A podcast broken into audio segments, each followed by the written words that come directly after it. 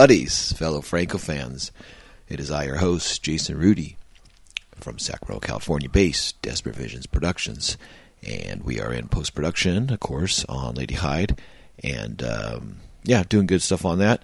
Uh, I've been getting ready to have a break from work here, coming up here. Uh, so I'm going to kind of knock back on, uh, get back down, and uh, further editing that along. So yeah, it's looking good, feeling good about it. Uh, it's about 83 minutes or so, and uh, yeah, nice, nice cut. And I'm going to render it out and go over it and start figuring out what needs to be done. So, enough about that. Uh, so, this is big number 85. That is episode 85, film number 24. And what a film it is that we are about to see. It is Eugenie. Dot dot dot. The story of her journey into perversion. You know, and as we journey places, it's actually not a bad place to journey perversion. Uh, this, of course, is a Harry Alan Towers film, so that means many different productions. We have West Germany, Spain, Liechtenstein, and U.S. slash UK, 1969. Uh, original theatrical title in country of origin, Wildkatzen, Germany. Wildcats. Well, that's interesting. Wildcats. Big difference between the Marquis de Sade and Eugenian, you know, uh, philosophy of the boudoir, and then it's just wildcats. Oh, wildcat. She's kicking like a wildcat. So, yeah, wildcats. Uh, also, we have Eugenie, the story of her journey into perversion, the U.S. version. Uh, of course, UK, philosophy in the boudoir. Of course, the uh, more proper um, Marquis de Sade. Uh, and that's uh, there's no Spanish or Liechtenstein version of the film. All right, alternative titles, which I've seen a lot of advertisement for this. Uh, de Sade 70, which used to always confuse me. I thought it was a different film. But yeah, de Sade 70. Geschlagen und Gelbat. First German theatrical version, 1970, unreleased. Uh, de Sade 70, uh, Beaten and Loved. Uh, and then uh, Die Jungfrau und die Pisch, Pe, Peichisch, second German theatrical version, 72, unreleased. The Virgin and the Whip. Oh, yeah, okay. There's, uh, what was it, Something in the Whip with Christopher Lee. Um, so, yeah, it's a different one. Uh, let's see. Uh, then we have French theatrical, The Unsatiated, Les Innesvoies. And then we have uh, US DVD, Marquis de Sade's Philosophy of the Boudoir, and uh, de Eugenie die Jungfrau und I die or die Pischke German DVD and de Sade 70 shooting title. Got a lot of titles, a lot of alternate titles and all that other stuff. Uh, production companies: um, Hoppe Film, GmbH and Company, Production Gesellschaft out of Munich, and we have Producciones Cinematograph Cinematografis Cinema. What's the big one? Producciones Cinema Cinematography Graficas. There we go. Bascar out of Barcelona. It's always good though for me. I, I learn foreign languages by doing these podcasts. Um, Establishment Sargon out of Vaduz. Uh, Videotel International Incorporated out of New York. Of course, the mighty Towers of London out of London, uncredited. And finally, 1969, es- Establishment, not establishment, but Establishment Sargon, Vaduz, English language prints. Hmm, almost in there twice, but without that. That is in there twice. Huh, interesting. All right, uh, theatrical distributors. Only three on this. Um, Augustite Produktionen, AP Film at Hamburg. Uh, Distinction Films Incorporated, New York, branch of the National General Pictures. Uh, Cincinta, or Cincinta Films Distributors out of London, and Spain, none. Yeah, it wouldn't be playing in Spain. Content. Uh, okay, timeline. Shooting date, January 1969. And West Germany certificate refused June 26, 1969. Only six months later. That's great. It's fast turnaround. Then a year later, from January 69, the shooting date, to January 1970, it finally played in London and had the UK, or I'm sorry, the USA press screening July 29th of 1970, and then played Los Angeles uh, August 5th of 1970, then played in West Germany as Wildcats, um, Wildkatzen, uh, June 2nd, 1972, and French visa issued August 31st, 72, played France February 15th, 73, then finally, Belgium, Brussels, March 22nd of 1973. Um, West Germany running time 81 minutes. United States running time 91 minutes, and France 73 minutes. Um, I always, once again, give credit credit's due. All information and stats and all that good stuff is from the book Murderous Passions, The Delirious Cinema of Jesus Franco, Volume 1 by Mr. Stephen Thrower and with Julian Grainger. All right. Uh, cast um, Maria Rohm as Madame Mar- Marianne Saint Ange, Madame Renaus. Uh, Marie Ligenhall as Eugenie Miss Tival. Jack Taylor as Mervel, Madame Saint Aug's stepbrother.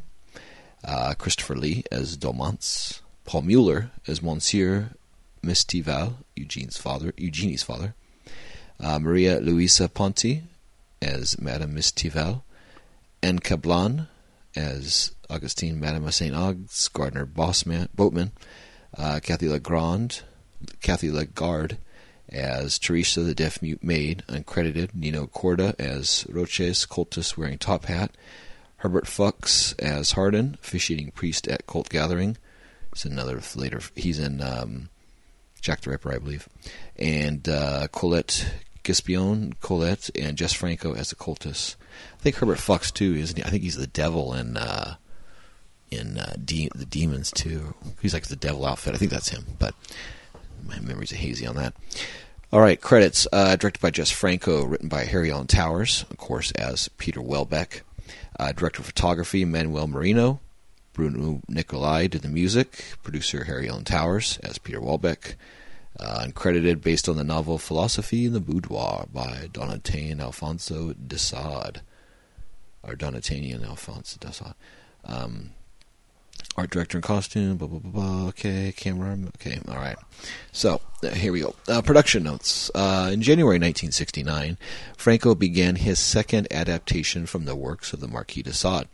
Shot in three to four weeks in Barcelona and the Murcian port of Cartagena. Due to the erotic and sadistic situations depicted, as well as unfortunate difficulties with Tower's distribution dis- dealings at the time, the release proved problematic in many territories.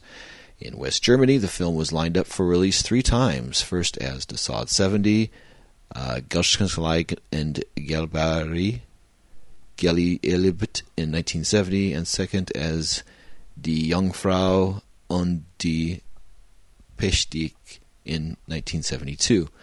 Only on the third attempt as Avid Katzen from AP Films did it reach cinemas three years after it was made. The intended distributors for the two withdrawn West German releases were Alpha for Sod 70 and Series Film for Die Jungfrau. Uh, stills and posters were made bearing these three earlier titles and company names, but only the Wildkatzen materials tallied with the proper theatrical release. that's interesting. Cool. Yeah, I've seen those ad mats and, and stuff for those, and uh, didn't know that those were unmade or not unmade, but unreleased um, or unusable. All right, review. I'm going to go over some of it without going over all the plot stuff. Um, okay, review. Eugenie, the story of her journey to perversion, is a Franco film that many a doubter could appreciate. Um, excuse me, take my glasses off here see a little closer up. Um, providing they accept its sensuous, languorous pace, and as long as they dig cruelty. Freely adapted from the Marquis de Sade's philosophy in the bedroom, the story is audacious, the script often witty, the production value is impressive, and for the most part, the actors know how to communicate both screen sexiness and a hint of the delicious malice of Sade's writing. uh, even if the story itself bears only a skeletal relation to the avowed source. In overall feel, it's akin to such classic Drive the Lady Crazy films as The Sweet Body of Deborah and uh, Lenzi's Paranoia. In part, thanks to a great soundtrack by Bruno Nicolai, but as the story unfolds, it begins to resound with the authentic wit of the Marquis. Uh, the, imp- the impetus for the film was the commercial success of Marquis de Sade's Justine, although for Franco himself there was a nagging sense that with Justine he had neutered the material.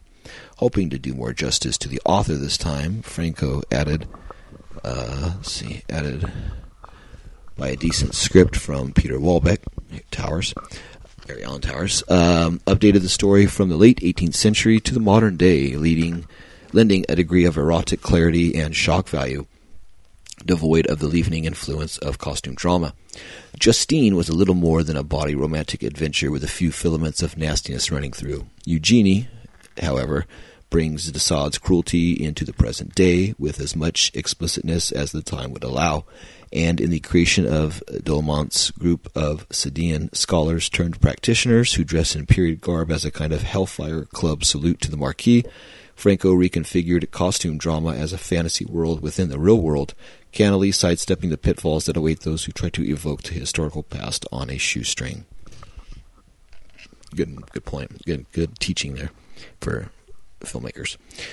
A certain amount of erotic investment is needed if this tale of an innocent seduced is going to appeal.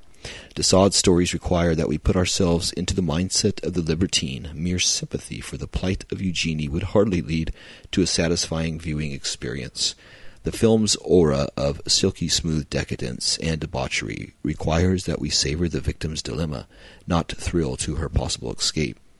As in many Sadean scenarios, one feels for the victim a touch of pity which is then frozen in mid step, alchemic, alchemically transmuted into a gloating enjoyment of their piousness. Poor Eugenie, one thinks, with a smirk of enjoyment and a cocked eyebrow. If these expressions find no echo in the viewer, then all that's left is the horror, monoscopic shrinking of the Sadean viewpoint. Now, wait just a minute. What's all this about poor Eugenie and innocence exploited? Surely, in Sade's philosophy in the bedroom, Eugenie is a willing participant in vice. Yes, once again, Towers and Franco have seriously tampered with the source material. Among the elements accurately transcribed are the principal players and their names Dollemont, Madame St. Ange, Eugenie, Merville, Mistival, even the gardener, Augustin. All are drawn from the original text. Their roles and eventual fates, however, are very different. Madame St. Ange and Merville ought to be brother and sister. The film fudges by making them step siblings. Eugenie's father becomes a weak, ineffectual character manipulated by erotic blackmail into giving up Eugenie instead of deciding for himself that she should be freed from the shackles of conventional morality. Dollemont's in the book is a constant and lascivious, lascivious participant in the most extraordinary sexual activities. Here he's simply a formal master of ceremonies, but the greatest divergence is the depiction of Eugenie. In Sade, Eugenie is an avid pupil from the start, who takes to the erotic and immoral teachings of Dollemont's with alacrity.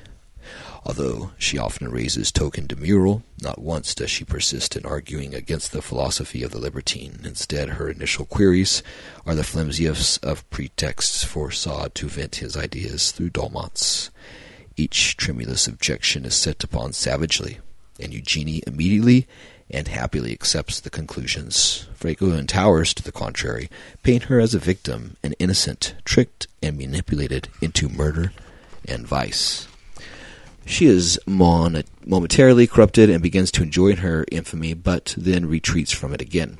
Essentially, what we have here is 10% Eugenie and 90% Justine, with the girl allowed a few moments to enjoy vengeance and murder before being flung back into righteousness and remorse.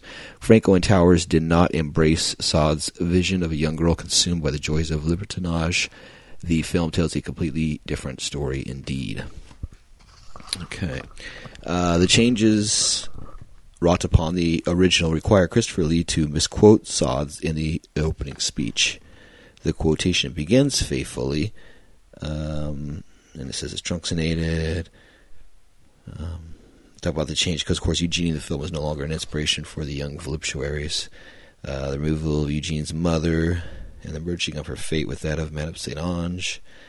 Uh, and Sade, everything leads to the shocking scene in which Eugenie, having embraced Dolmant's philosophy, enthusiastically participates in the rape and torture of her own mother. This, it would seem, is a story for which the screen was not ready. If the incestuous relationship between Madame Saint Ange and Mirvel could not be maintained honestly, how much less likely was the rape and torture of a mother by her daughter? This act, which Sade saw as the crowning glory of his tale, is nowhere to be found in Eugenie. Uh, instead, Franco and Towers nominate Madame St. Ange for Madame de Mistival's fate. She becomes the dupe in a plot hatched by Dolmont and Merville, with Eugenie as the neophyte encouraged to join in. So why remove the lead character so remold the lead character so completely? Firstly, Towers and Franco needed to sidestep Eugenie's rapturous embrace of vice because it would be it would short circuit the script. Uh, then there was the problem of Eugenie raping her own mother. Having decided that such an act could not be shown, Tower's script essentially starts again with the character, and in reconceiving Eugenie, it appears that he set out to create a more plausible and contemporary Justine. With the film set in the present day, both Towers and Franco must have felt that a heroine who suffered all manners of assaults upon her person without fighting back, who maintained a prudish piety throughout, was unlikely to play for a young audience in 1969. Religious notions of forbearance and heavily reward for virtue keep Sade's 18th century Justine plodding along with the yoke of suffering around her neck. She is pinned to the cross of her own folly with Christian nails. To keep a modern girl like Eugenie in torment, Reason's Tower's subterfuge is required. And so she undergoes repeated tortures that are passed off as dreams, and which turns out to be charades arranged by the Dolmonts. Uh, the scenario is further enhanced by drugs, leading to heroine's confusion about what is real and imagined. This, rather than the Christian meekness and naivety, explains why she consistently falls into the same traps without running for help. Eugenie concludes with the demi Justine persuaded to avenge herself upon the unsuspecting Madame Saint Ange, in which part she becomes, for a while, something more like Sade's heroine. But in order for the film to end with moral closure, she must revert to type. Dolmont leaves her morally tainted, exhausted, and knowing that thanks to him, her mother will soon be calling the police. By bringing back the idea of Eugenie's mother, seen fleeting at the beginning of the film, one can't help feel that Towers was balking at the notion of youth attacking authority, be it paternal or quasi paternal. Uh, the mother is allied with the authorities in bringing about the heroine's downfall, quite the opposite of her fate in philosophy in the bedroom, in which she is raped, tortured, infected with syphilis, and has her vagina and anus sewed shut by Eugenie. Hi-oh. Yeah, it's a pretty strong book. Uh, the Tower script ends as a morally play. I'm sorry, the Tower script ends as a morality play by surrendering device, in this case vengeance. Eugenie is fledged libertine at the end and perhaps inevitable given the already racy subject. It would no doubt have been impossible to sell a film to distributors in which the innocent heroine, initially so pliant and gentle, becomes as savage and immoral as her tormentors. At least we see a glimpse of this in her treatment of Madame Saint Ange during the climax. Sodomy and homosexuality are likewise abandoned, although it's not surprising given the key proselyter for these is Sade's story is Dolmont's. One imagines it would have been difficult to persuade Christopher Lee to fly the flag for backdoor action, no matter how literary the source. That's funny. So, if the film is viewed as a sod adaptation, one must fly the flag for backdoor action. Wow. Okay, so if the film is viewed as a sod adaptation, we must once again complain that the essence has been tampered with like the back door. Uh, taken on its own terms, however, as a sleazy and sexy thriller, it's a visual triumph for Franco. With moody widescreen compositions emphasizing Eugenie's isolation from normality. Although a few shots here and there slide out of focus, it doesn't really matter because the effect is conductive to the mood of druggy dislocation. Uh, for the most part, the camera is carefully deployed, gliding in and out of rooms and sweeping slowly across gorgeous windswept vistas. Um, Picturesque yet foreboding, the photography broods and glowers, supported on the soundtrack with murmurous tendrils of the wind whistling and keening through the narrative, as in so many future Franco films. In fact, I wonder if the sound recording is the same each time, a key or a tape loop kept safely in Franco's sound archive. Interesting. Uh, the patina and glamour of wealth in which Franco unfolds the story satisfies too, with gorgeously camp, modern decor, and elegant manners from the main cast. Maria Rohm, in particular, is fantastic at exuding the sort of cultivated European allure that Alfred Hitchcock might, turning pages, have loved, conveying stylish menace or brisk, friendly frivolity as the story alternately demands. Among a few smaller problems, the script runs into bathos here and there, especially when it comes to expressing Eugenie's confusion. Um, also, the pacing is off, especially in the middle third, where softcore interludes are allowed to drag just a little too long. One scene in particular I wouldn't mind seeing cut down to size is a shot of Merval opening and closing the blinds in Eugenie's bedroom before making his move and ravishing her drugged body. Even the baroque extravagance of a deep red filter in which Franco deluges the image isn't quite enough to earn the scene. It's rather punishing eight minutes length. Yeah, that's too long. Uh, the only real unfortunate flaw, because it has the ability to dull the film's emotional effect, is Marie Lindenhall's inability to convey suffering. We never quite see. We never see quite enough fear and confusion in her eyes. She's better than Romina Power and Justine, but undeniably beautiful young. But her undeniably beautiful young body, her pouty prettiness, and an air of nativity carry her only so far. The story requires her to undertake a darker, more complex journey than she seemingly has the ability or willingness to convey, as she suffers a heinous betrayal and then becomes embroiled in the sadistic activities of the film's climax. We really ought to see in her face the corruption of which Dolmont speaks with such relish. Sadly, Lindenhall looks almost blank, perhaps hoping this would be suffi- sufficient to represent trauma. No matter, the film raises above this, e- raises above even this stumbling block and survives on its aura of woozy psychedelic maliciousness. Jess Franco is once again elaborating a favorite theme that would run through many of his best works the difficulty of navigating between fantasy, illusion, and reality in a world populated by cruel and manipulative characters. Sounds like my works. Nice. the idea of Eugenie's fantasy world being an illusion is cleverly folded into the real life portions of the film. The bruises and lacerations from her night of pain have disappeared in the morning, leaving the audience as puzzled as the character. Only later, when Dolmans explains his cunning scheme, do we understand all the levels of artifice and illusions at play. Having thus revealed the depravity of Eugenie's fate, Franco inaugurates with a flourish his use of a circular structure that returns the characters to their starting blocks.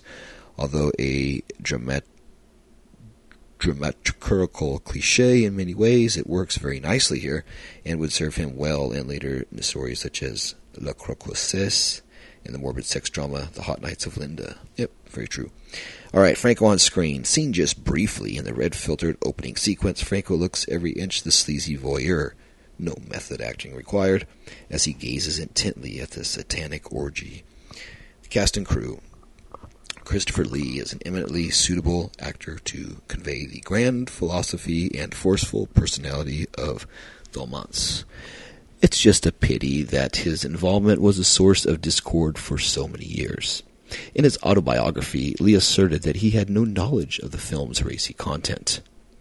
I narrated away.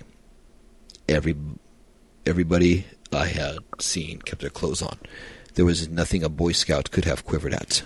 Little did I know that the woman on the altar behind me was naked, and that as soon as cut was called, drapery was swirled around her, or over her. Little did I know that the same scenes were reshot when I was back in London, and the actors then peeled. Little did I know of the cross-cutting from me to a scene of debauch that would take place. I first knew of it when I heard that despite being only a guest star, my name figured at the very top of the credits on a cinema in Soho, frequented by a phalanx of men in raincoats. That's funny. One has to wonder how an intel- in, one has to wonder how an intelligent actor like Christopher Lee, fully cognizant of the writings of the Marquis de Sade, could expect a film of this nature to eschew nudity and sexual situations. On the other hand, it's not at all out of character for Franco and Harry Alan Towers to attempt such a deceitful ruse. Nowadays, with admirable dignity, at admirable dignity, Lee's opinion of the affair has softened to a tone of wry amusement, and one hopes that he might even see the film, nudity and all, for what it is a fine attempt to depict Sadean imaginings in a commercial context. Uh, in a DVD interview for the film, Franco claimed that Lee's role was originally intended for an actor named called Bernard Peters, who died in a plane crash before filming. However, I'm unable to establish the existence of such an actor. There was a Werner Peters, but he died of a heart attack in 71. In his autobiography, Christopher Lee stated, "It was George Sanders' role. I was scribbling I was scrubbing my golfing kit for the weekend when the producer rang from Spain to see that Sanders had opted out through illness. The German substitute Wolfgang Prius had arrived by air, received the news that his wife had been killed in a car smash and flown home again, and would I drop everything and help out? So yeah, Wolfgang Prius. Even this account, however, has problems. Records indicate that Wolfgang Prius was married to the same woman, Ruth Prius, from 55 until her death in 2002. Spanish Franco authority Carlos Aguilar says that a German actor in question was in fact Horst Frank, which is plausible considering that he had played the Marquitas, Marquita Brosnack and Justine just a few months earlier. That makes sense. All right, that's funny how it's like a game of telephone turned from uh, Bernard Peters to Wolfgang Prius to finally uh, Horst Frank. It's funny. Lost in translation. All right, music. Uh, wonderfully 860 smorgasbord of a score from Bruno Nicolai, featuring, featuring the incomparable Edda Dell'Orso, Del Orso, the woman whose ethereal vocals swirl around many of the great Italian thrillers of the period. A scene in which the villains seduce Eugenie by giving her special cigarettes. They're Turkish, Oriental. Takes off into orbit with the addition of two wonderful pieces of music. The first, a twinging ode to narcotic surrender. the second, a blaring horn piece that celebrates sadism with garish enthusiasm. You're here. All right, studios. Uh, filmed at Estudios Bascar, Barcelona. Locations: Cartagena, Cartagena, and La Manja de la Mar Menor in Murcia and Barcelona. UK theatrical release. There is no record at the BBFC of this film having been released in the UK. However, Christopher Lee asserts that a friend saw it advertised on the billboard of a London sex cinema, and sure enough, Continental Film Review lists a film called Philosophy in the Boudoir, playing the Tottenham Court Royal Cinema Club in January 70. I wonder if I've been there. That sounds really familiar. Um, it would seem that the film circumvented censorship by playing solely in cinema clubs. It also toured the regions, turning up in April 1970 at the Compton Club, Birmingham, and in June 70 at the Leicester Penthouse. All right. Um, connections. Although often thwarted or softened by censorship, incest is a common theme of Franco's. Uh, Sade's work is full of forced and unforced incestuous couplings, triplings, quadruplings, and philosophy in the bedroom is predicated on an especially monumental act of sadistic incest so extreme that no one has ever dared filmed it. For Saad and for Franco, the appeal is obviously the transgression of a major societal taboo. Franco never sired a child, so he never had the fantasy crushed by reality. Though see 1974's Exorcism for an example of how close to the line he came when prepared to go with his stepdaughter, Caroline Rivera. Yeah, we talked about that in an earlier episode, the Exorcism episode. Uh, nevertheless, incest fascinated him as a voyeur and a fantasist throughout the 70s and 80s. It would become almost as frequent an ingredient of his stories as nightclub strip shows. I always talk about that. Lesbianism and people called Radic. That's funny. Uh, one could argue that in Franco, incest first appears in sublimated form in the father daughter relationship of the awful Dr. Orloff and Dr. Orloff's monster. Unfortunately, the moral climate of that day meant that even in 1969, Franco felt he had to convert the central love affair between brother and sister in philosophy in the bedroom into Eugenie, uh, as less taboo tryst between stepbrother and stepsister. Such obvious kowtows to censorship are annoying, but given the realities of film production at the time, it's just too bad. Besides, an obvious enough ploy behind which the true intention can still be perceived. Merivale frequently refers to Marianne as sister and only in one exchange as stepsister, with Jack Taylor dropping the offending remark the, to the dialogue as if discarding a soiled tissue. Franco would restage the father daughter dynamic more faithfully in his superlative Eugenie, Sade, 1970, and return to the essentials of philosophy in the bedroom in How to Seduce a Virgin, 1973 and the brilliant Eugenia Historia de una Perversion 1980, while certain key scenes are also replayed in the misleadingly titled The Sexual Story of O 1983. Also, too, um, jumping ahead, the next episode, uh, episode 86, which we jump way ahead and will be in sync to episode 86, Film 86 Cocktail Special. That uh, is will be one of three films that he's in in 1979, which is three of his X-rated films, and uh, Cocktail Special, the like I said, film um, 86 is uh, in fact another remake of Eugenie as well, and uh, all that. So, um, let's see. Okay. Um, theatrical release. Okay, we did that. Um, all right. Yeah, I kind of got stuck there. Um, Eugenie. Okay, and uh, yeah, so good. All right, other versions. In the USA, the film was distributed as Eugenie, the story of her journey into perversion, uh, according to Franco, by exploitation legend Jerry Gross, who booked it into the famous Chinese theater in Los Angeles. In France, it came out as Les Innovations. In Germany, the film was originally to have been distributed in 1970 under the title De Sade 70, Geschlagen und Geliebt. However, the release was pulled due to censorship problems. In 70, 1972, Hamburg's AP Films prepared a version under the title Die Jungfrau und die Peitsche. However, censorship intervened again, and at last the film was released in June 72 as Wildkatzen. Uh, some sources mention a Spanish version entitled La Isla, La Isla de la Muerte, but this appears to be a mistake. In the UK, it bypassed the BBFC and popped up as Philosophy in the Boudoir. All right. Um, Problematica. Several of the Spanish actresses in the film were given Scandinavian sounding pseudonyms, presumably to make it appear to unsuspecting people that this was another of Marie Liljedahl's highly successful Swedish sex films, something the poster art strove to imply um, press coverage. Little enthusiasm greeted this now well regarded Franco effort at the time of its release. Variety's reviewer was distinctly unimpressed. Dead fish by any other name would smell just as bad. As either melodrama or erotica, it is basically lifeless, a turn-off.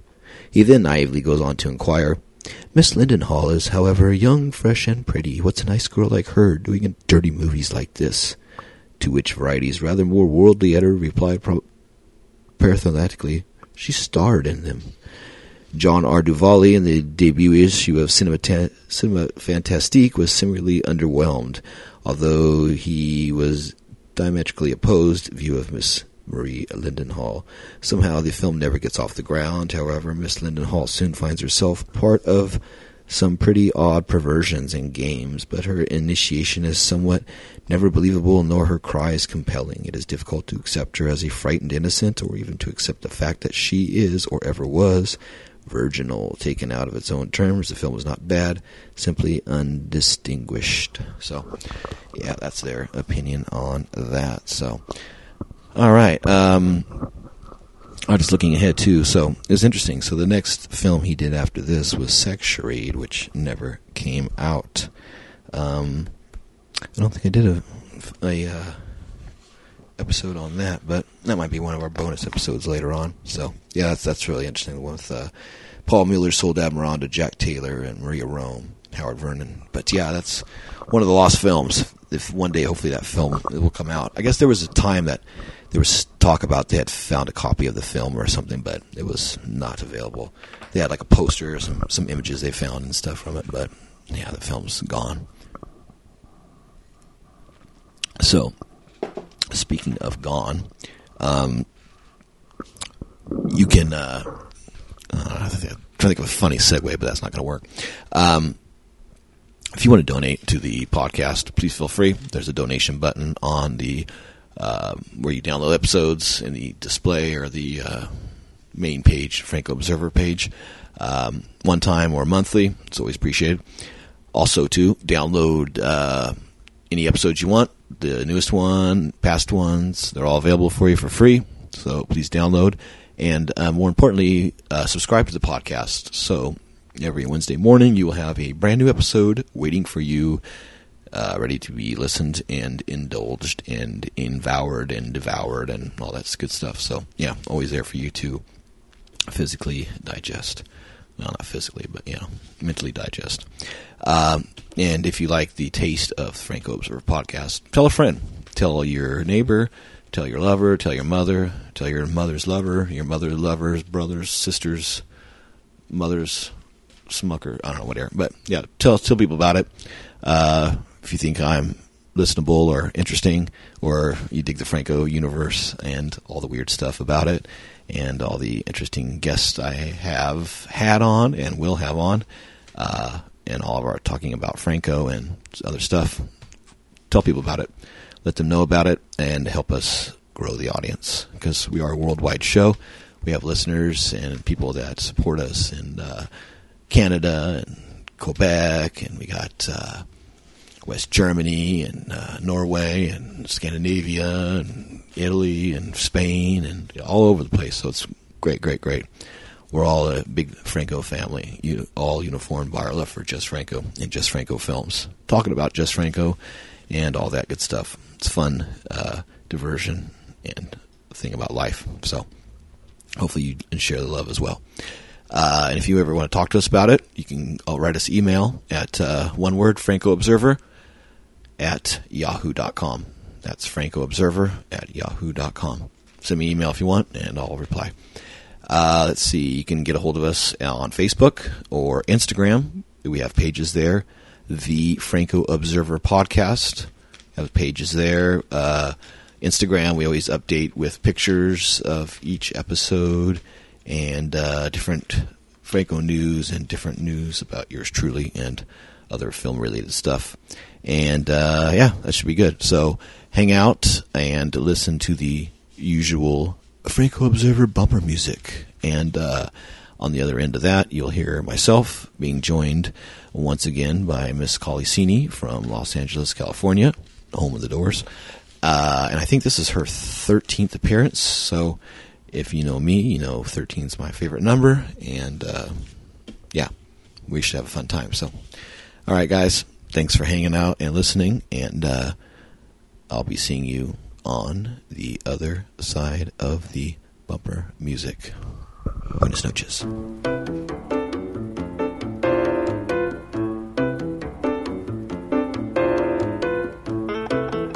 Hey, all right. So we're back for uh, episode 85, film 24, Eugenie and her journey into perversion.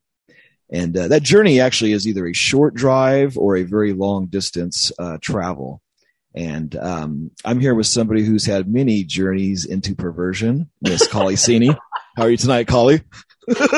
fantastic. That is the best intro anyone's ever given me. Thank you. Uh, I try to book these on the fly and I try to be creative with my intros with you, you know.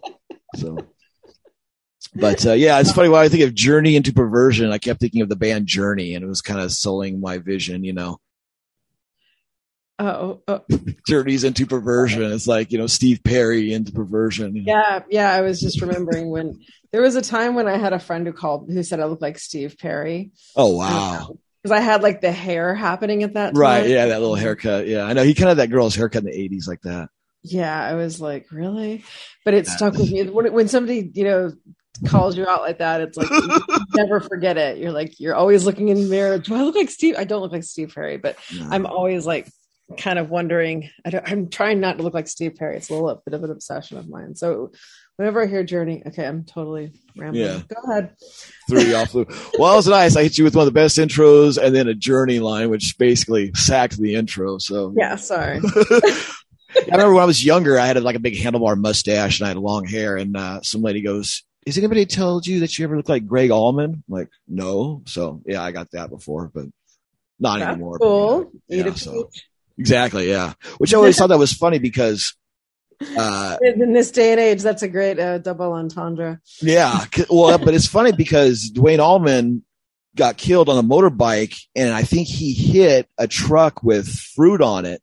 And then the next album was "Eat a Peach," and he basically Yeah, it was a truck ate a peach. Yeah. it. yeah. but it was like after he died. It's like, ooh, you know, was that like a mean thing or was that a, just a coincidence? You know, No, it was supposed to be like a like a nod to his brother. That was the whole point. Was like like a sentimental, um, you know, like eat a peach for Duane. It was like right? a- But I mean, he crashed into a fruit truck and died, so he did eat a peach when he got no, killed. no, cra- yeah, he crashed into a truck of of peaches, and Right. so every time you eat a peach, you're supposed to think. Okay, I got you. Because I thought, oh, he ate a peach, like he ate it, like he got killed, like he ate it. No, not like the- no. Yeah. no. See, it's funny, and then there's something Whatever like that that people can look at a different way. Yeah, You're supposed to think of Duane whenever you eat a peach, but yeah, but you had to take it there. yeah. Like he got his motorcycle, he crashed, and he ate a peach. You know, it's like he, he fucking ate it Eat a a peach peach, not ate a Yeah, peach. yeah. So, but that's funny, which is a good, good, good lead into this film because uh, this is based on the Marquis de Sade's writing, uh, philosophy in the boudoir, and uh, this was the first attempt by Jess Franco to film this film, even though it's Eugenie in nature. It doesn't really take Eugenie, the story by de Sade, really, besides a few of the names and uh, he basically copies the and in Eugenie the novel she goes along with it and she enjoys it. And in this she's very passive. She doesn't get to enjoy it. So it's more like Justine movie where she's kind of drugged and and you know and she starts to enjoy little bits of it but it's more of a passive thing. So it's really It's quite confused about it. yeah. Yeah, but it's very she's philosophy definitely not an like interacting.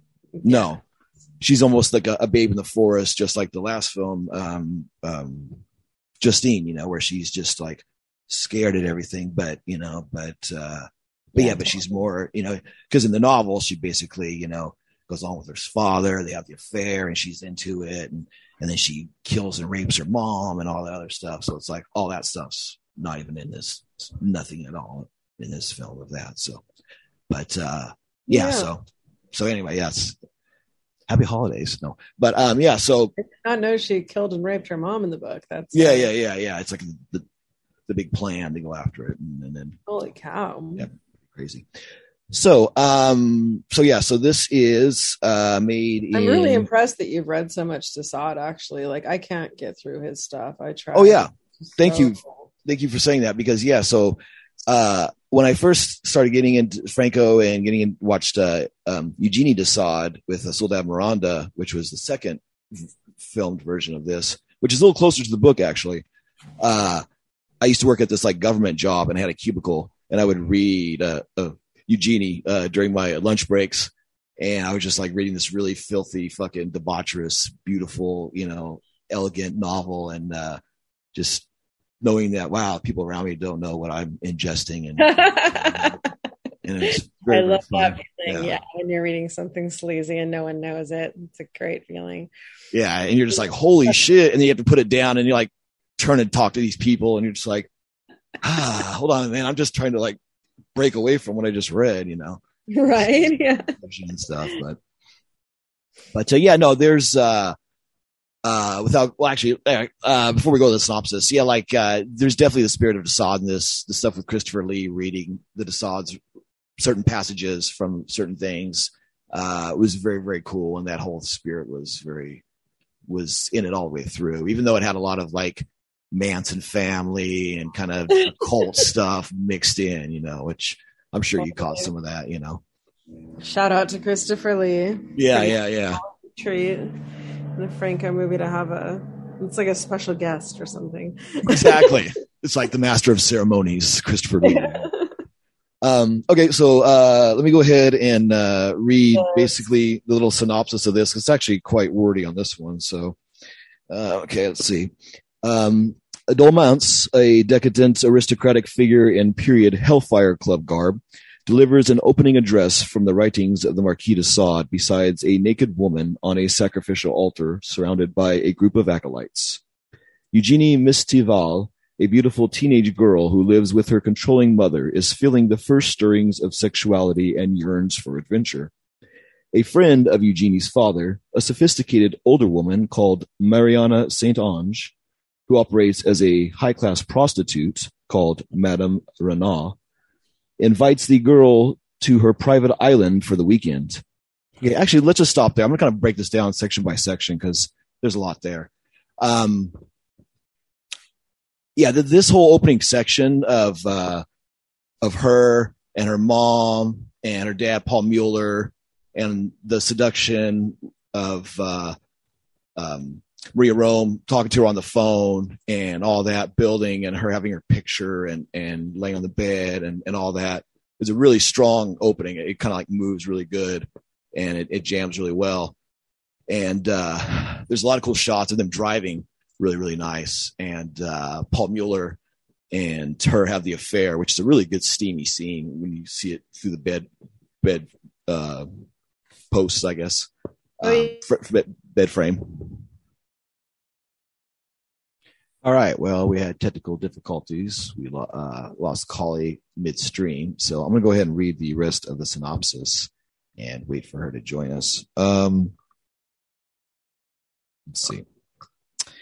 Um, a friend of Eugenie's father, a sophisticated older woman called Mariana St. Ange, who operates a high class prostitute, invites the girl to her private island for the weekend. Eugenie's father, who's having a sadomasochistic affair with Mariana, agrees to surrender his daughter to his mistress for who knows what sexual experiences. Arriving on the island, Eugenie meets Miravel, Mariana's intense stepbrother who can barely restrain his desire for her.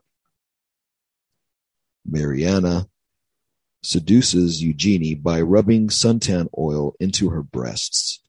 Gradually, Mariana and Miravel feed Eugenie snippets of the libertine philosophy of the Marquis de Sade under the guise of an adult education in literature. Mariana's handyman, Augustin, is concerned for Eugenie, but keeps his counsel because Mariana rescued him from the gutter and gave him a job.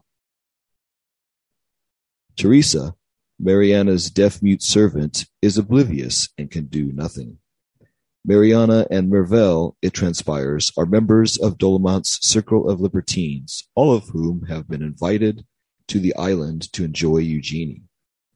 Mervelle and Mariana drug Eugene and strip her, and Mervelle takes advantage of her semi-consciousness to explore her intimate regions. Later that evening, she's drugged again. Dolmance and his followers arrive, dressed in French 18th century garb. Marianne and Mervelle strip the dazed and drugged Eugene and thrash her with whips and assorted tools of torture, as Dolmance reads from the work of the Marquis. When Eugenie wakes the next morning, the marks from the beating are gone. Mariana convinces her that she must have had an erotic dream. The three continue their pleasant holiday with a boat ride around the island. That evening, however, the real fun begins.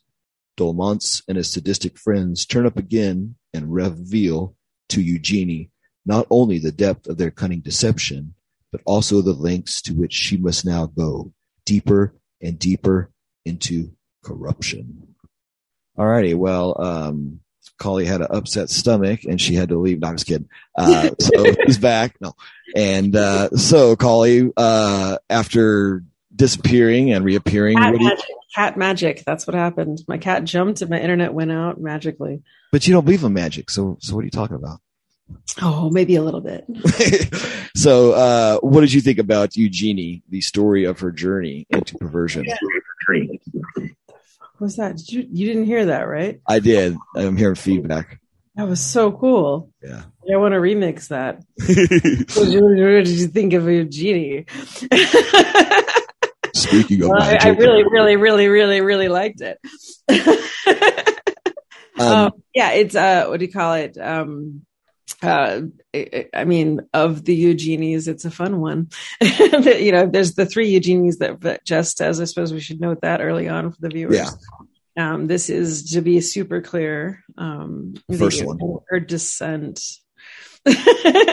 yeah, because you have Eugenie, her descent into perversion, or the story descent into perversion. Then you have uh, Eugenie, also known as Eugenie de Sade, which is 1970, which is like two years after this.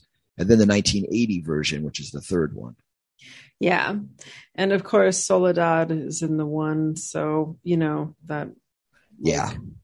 destroys all others. But we will Although still about this one because you know, no, I'm just kidding. It's they're they're they're all gorgeous. Although Maria Rohm really steals the show even from the youngster. Yeah. Okay. So this is like my second time watching it, and I hadn't watched it in probably 16, 17 years. You know, and I really liked a lot more this time. First time I didn't really dig it or whatever because I got it Christopher Lee, of course, like I did with Fu Manchu, and I was like, oh, this is kind of dated or whatever. I didn't really think too much about it in my twenties, but uh, now at 48, I definitely fucking dug it. And Maria Rohm climbs even higher up the ladder again. The last movie I thought she was the best, but this is like even better. So I mean, shit, this might be her movie. This or Venus in Furs. Really, I still like, think the last movie. I just think she's better in Justine. I just think she's magnificent Justine. I mean, oh, you mean you mean Venus in Furs or Justine? Oh, sorry, Venus in Furs. Yeah, yeah, yeah, yeah. Because Venus in Furs, but Yeah. but in this though, I mean, all of her outfits, just how evil We were she just is. talking about Justine. I guess I just mixed it in my head. yeah, But yeah, totally, totally. but yeah, the, the last, the Venus in Furs. I mean, she's so enchanting in that. Like, I don't know, but yeah, this one, yeah, she's still super magical. She's she she's got it going on. But she, I mean, like, I don't know, she's just so a totally different character. And I was like looking at it, and she has a really good range. Like she plays damsel in distress, a quiet killer, uh, evil seductress, manipulator. I mean, she plays a lot of cool, like all the way through. You know, the bloody judge after this, and and she has a and um. Uh, 99 Yeah. women. She's totally different. She's totally different in all these different roles. She doesn't play one note, you know, and she was really, really, really strong, you know. she's diabolical as fuck in this one too. Yeah. Yeah. Yeah. Definitely. Yeah. I mean, she's a teacher who, you know, has a, a murderous intent, but she's trying to, yeah. I mean, oh, all of her outfits in this, her like all of her see, like she has that cool see-through shirt, which is great because it's like she's wearing clothes to fit in. Okay, so so now we'll start breaking down all the symbols. Like she wears clothes, so she has to conform to society, but she wears a see-through shirt with nothing underneath, and it's just that's perfect. And it's like the island, they're they live away from society. They're all into themselves. They're broken off from society, and it's like they're an island unto themselves. And it's just like all that mentality goes through the whole film and all these symbols. and right, all their own little rules. It's their own Yeah. little world. I love the whole. It, it's so, so creepy though. Can we just talk about how insanely creepy it is that it begins where she's stooping uh, her dad in order to convince daddy to, to let his daughter, his Right. like you know Nubian little, or, you know, what, what is the word? The young little, you know, virginal 17 little virgin you know like to, off to the then he's like you promise you won't hurt her but like you know he knows that she's going off to this island to be indoctrinated into her universe of perversion that like Right. he only associates this woman with like what else but he's like what do you want to do with her and she's like play with her and like I do I have your permission? And she's like fucking him as she asks. And he's like, yeah, you can have my daughter because oh, you know that's so good. And you're like, it's so messed up that she gets like the dad's permission to deflower his daughter. Like, it, but it's kind of awesome because I mean, how many guys have asked for you know their the dad's permission to deflower the daughter? It's kind of kind of That's true. Yeah, and it's really good that scene too because like because she's like dragging it out of him and, and it's in stages and you think he already says yes but he just keeps asking questions and he's like well are you going to do this and that and she's oh yeah promise you know she's so virginal she's like yeah the last one I'm turned on to her because she's so innocent she's so you know naive and everything and so it's like yeah that whole just that corruption and now that sequence reminded me of uh, Lorna the Exorcist where him and that woman have the affair and then she says years later i'm going to have your daughter when you, she's of age and stuff so he does Oh my god! Yeah. God, your memory is just well, those things, like it's funny. It's funny. Like people's names, I'll forget my coworkers and stuff, which is crazy. But like this shit, I can just fucking channel down. like, but Franco, yeah, I'm tuned into the special tune. yeah.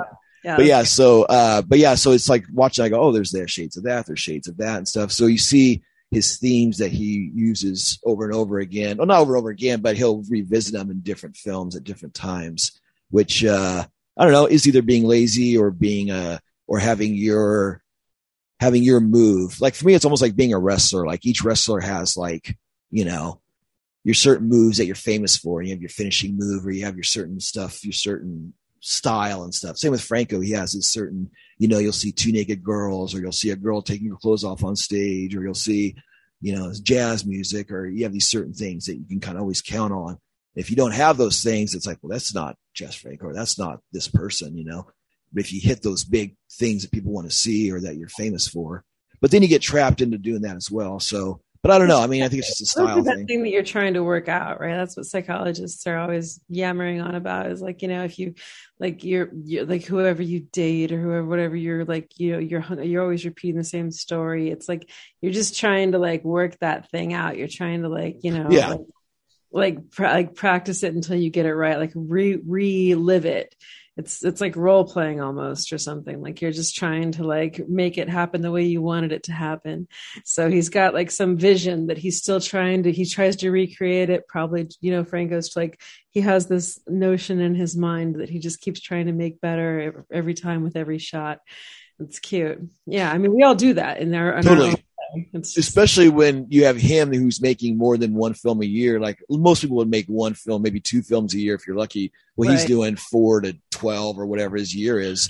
so he's doing these repeating things faster because he's trying to, you know, and, and taking things that he knows works or doesn't work, like you're saying, and then going, oh, I did that okay, but if I do this little bit extra, it'll make it better, like you're saying, and, and kind of fine tuning these certain elements, you know. And maybe he already had it perfect the first time, and as he redoes it, it's getting washed out more or it's getting stronger depending on what the idea is, you know. yeah. like every artist, the first book always says what they wanted to say, and then the, all the other books are just reworking it.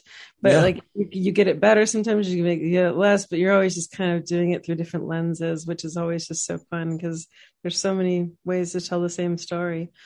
But Yeah. it's good stuff.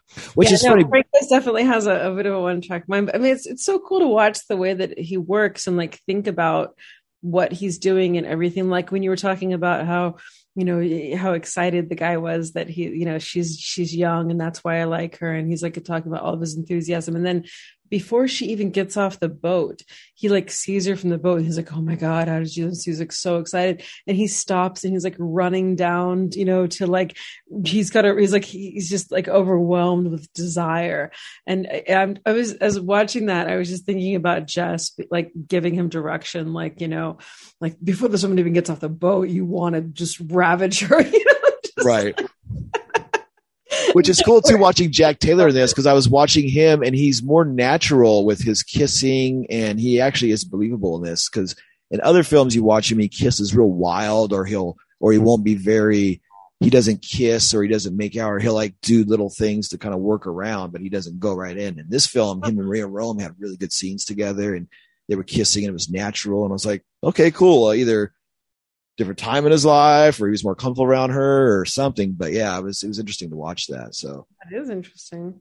and he was very creepy in this very first of all he has no mustache in this film. So He's- either have the jack taylor mustache films or no mustache films. That's why he looked so yeah. I was like yeah okay because he has that- no mustache in voodoo passion like a lot oh, later Yeah, it was, like as I was watching him, I felt like he looked extremely familiar. But even though I saw that, I don't know, I just didn't. He just a guy who with and without a mustache is like a totally different human to me. yeah and he's somebody that, a guy and he, he, like grew a mustache or or shaved it. I'd be like, "Who are you?" Like that's it's that night and day for me. I can't. That's it was Jack Taylor. I totally didn't even. well you didn't know that yeah no totally totally yeah didn't, I didn't yeah it's totally all-star cast you got maria rohm jack taylor paul mueller uh, Christopher Lee, you know, you got some of the Franco regulars in this, which is cool. And then, of course, the main actress, uh, Maria Liljedahl, who was in uh, Inga. So it's interesting that, like, uh, so the Inga movies had came out before this, and that was like those um, Swedish sex films that were kind of big at the time, the early 60s, where they're trying to, like, not show porn, but try to get as close as they can into the theater, like I'm Curious Yellow and Inga and all these first one named ones, you know, which came from Lolita. Oh, I was thinking of Ilsa. I don't have no idea what Inga is. yeah, Inga, yeah, Inga. It's no, like the Swedish sex films. Very just, you know, kind of, and then they did the, uh, the schoolgirl report films from Germany about a year or two later. They did like 15 or 20 of those. And yeah, so they all those type of deals. But, uh, I have to go down that rabbit hole. Yeah, yeah, that's a whole other story. But so, so with this, they're trying to cash in on the whole late '60s kind of sex cinema, kind of chic. Like, oh, we got these big name stars, kind of like Lolita or Candy did, where they have, oh, well, we got James Mason and we got this name, but it's a, this sexual element, you know. And Lolita is funny, inspired so much because you have Eugenie and Justine, and those are one named words, and Inga, and then Lolita was the main one, I think. So it's all that marketing shit, you know.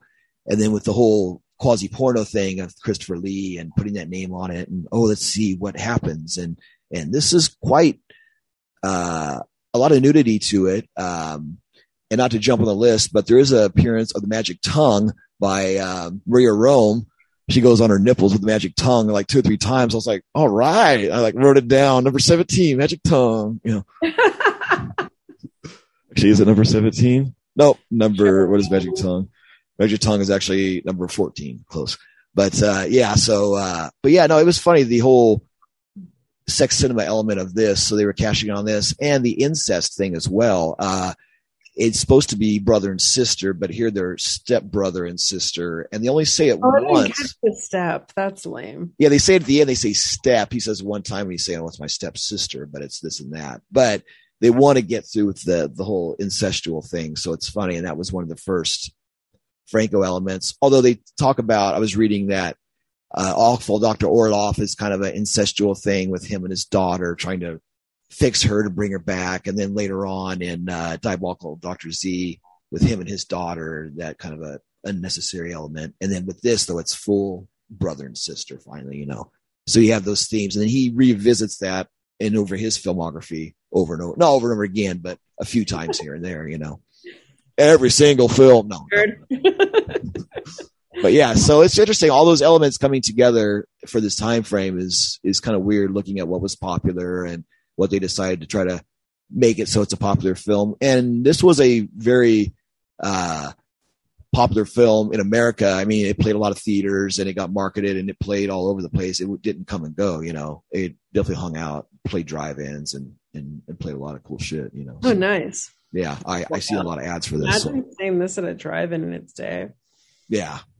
No, it's, yeah, that that which is funny. Not to cut aside, but I'm pushing, which I haven't said anything, but maybe if somebody listens to this has some pull. Uh, I want some Jess Franco films booked in Los Angeles. Uh, I I want New Beverly to show Jess Franco film because I can't think of a time that I've seen a Jess Franco film advertised at New Beverly. So, and I don't know why. So, yeah, that's kind of ridiculous. yeah, I mean, even some like you know Vampiros Lesbos, or I mean, something that can they can get easy. I'm sure Severin has prints, or I don't, I don't know. Interesting.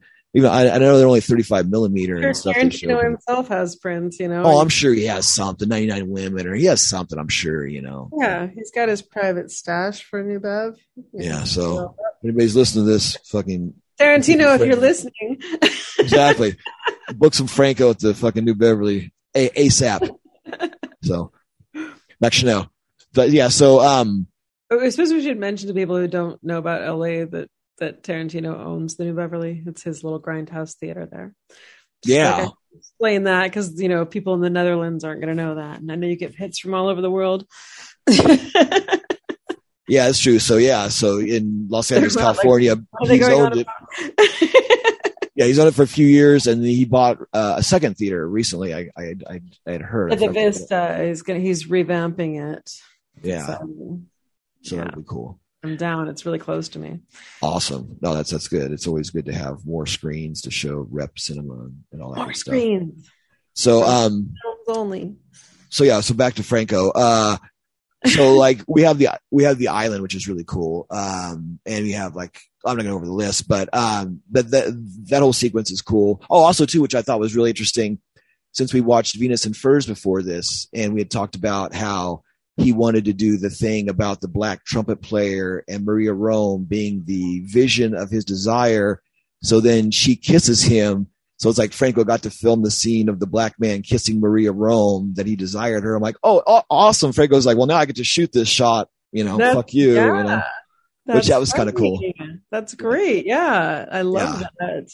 I totally That's saw so that. cool. I caught that. I was like, oh, fucking, I wonder if that was, I'm sure that was on purpose, you know. Yeah, I love how he's like upset that you know they basically like what isn't there like a term for when you drug and rape someone? That's like a there's got to be like a, a, A Saturday night in L.A. No, right? Like there's like there's some kind of but like I, I think that's like a thing now.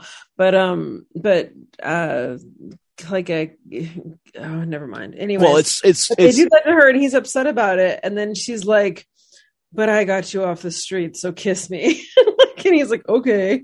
Yeah, yeah. He's like, He's remember so when I found He's you? like so you just totally raped this drugged and raped this chick. Well that but as long as you kiss me like it's all good. Like like i love that he was trying to take the moral high ground for about half a second there.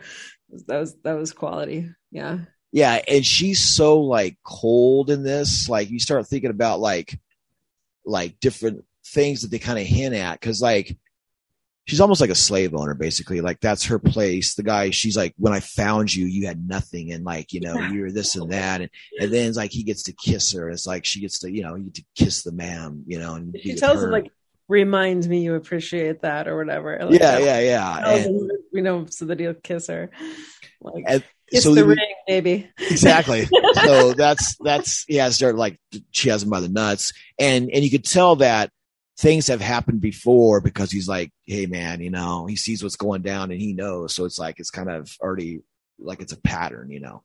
And as you find out he knows the cult and all you know the order and everything and what what they do and all that shit and stuff. So uh which is really cool that whole element of that cult element. I thought they pulled it off really well in that type of deal because you see that element a lot later on in 70s um, satanic cinema of like Brotherhood of Evil and some other stuff where they have that kind of that subversive thing and it floats through and it's an element and, and all that stuff. So Yeah. yeah, I, I definitely dug that. Um, oh, and then we have the maid, the the mute servant, which he uses that later in Cries of Pleasure again with the the mute servant. And then as a guy in Hot Nights of Linda, the the kind of the mute servant guy in that one, you know, who's like, you know, that guy, and then the woman who's who they kill later on in in Cries of Pleasure. But uh, but yeah, that's another character that he likes, that kind of mute servant, which goes back to Morpho. So desirable right now i'm just like god it would be so awesome to have a mute servant i love that God.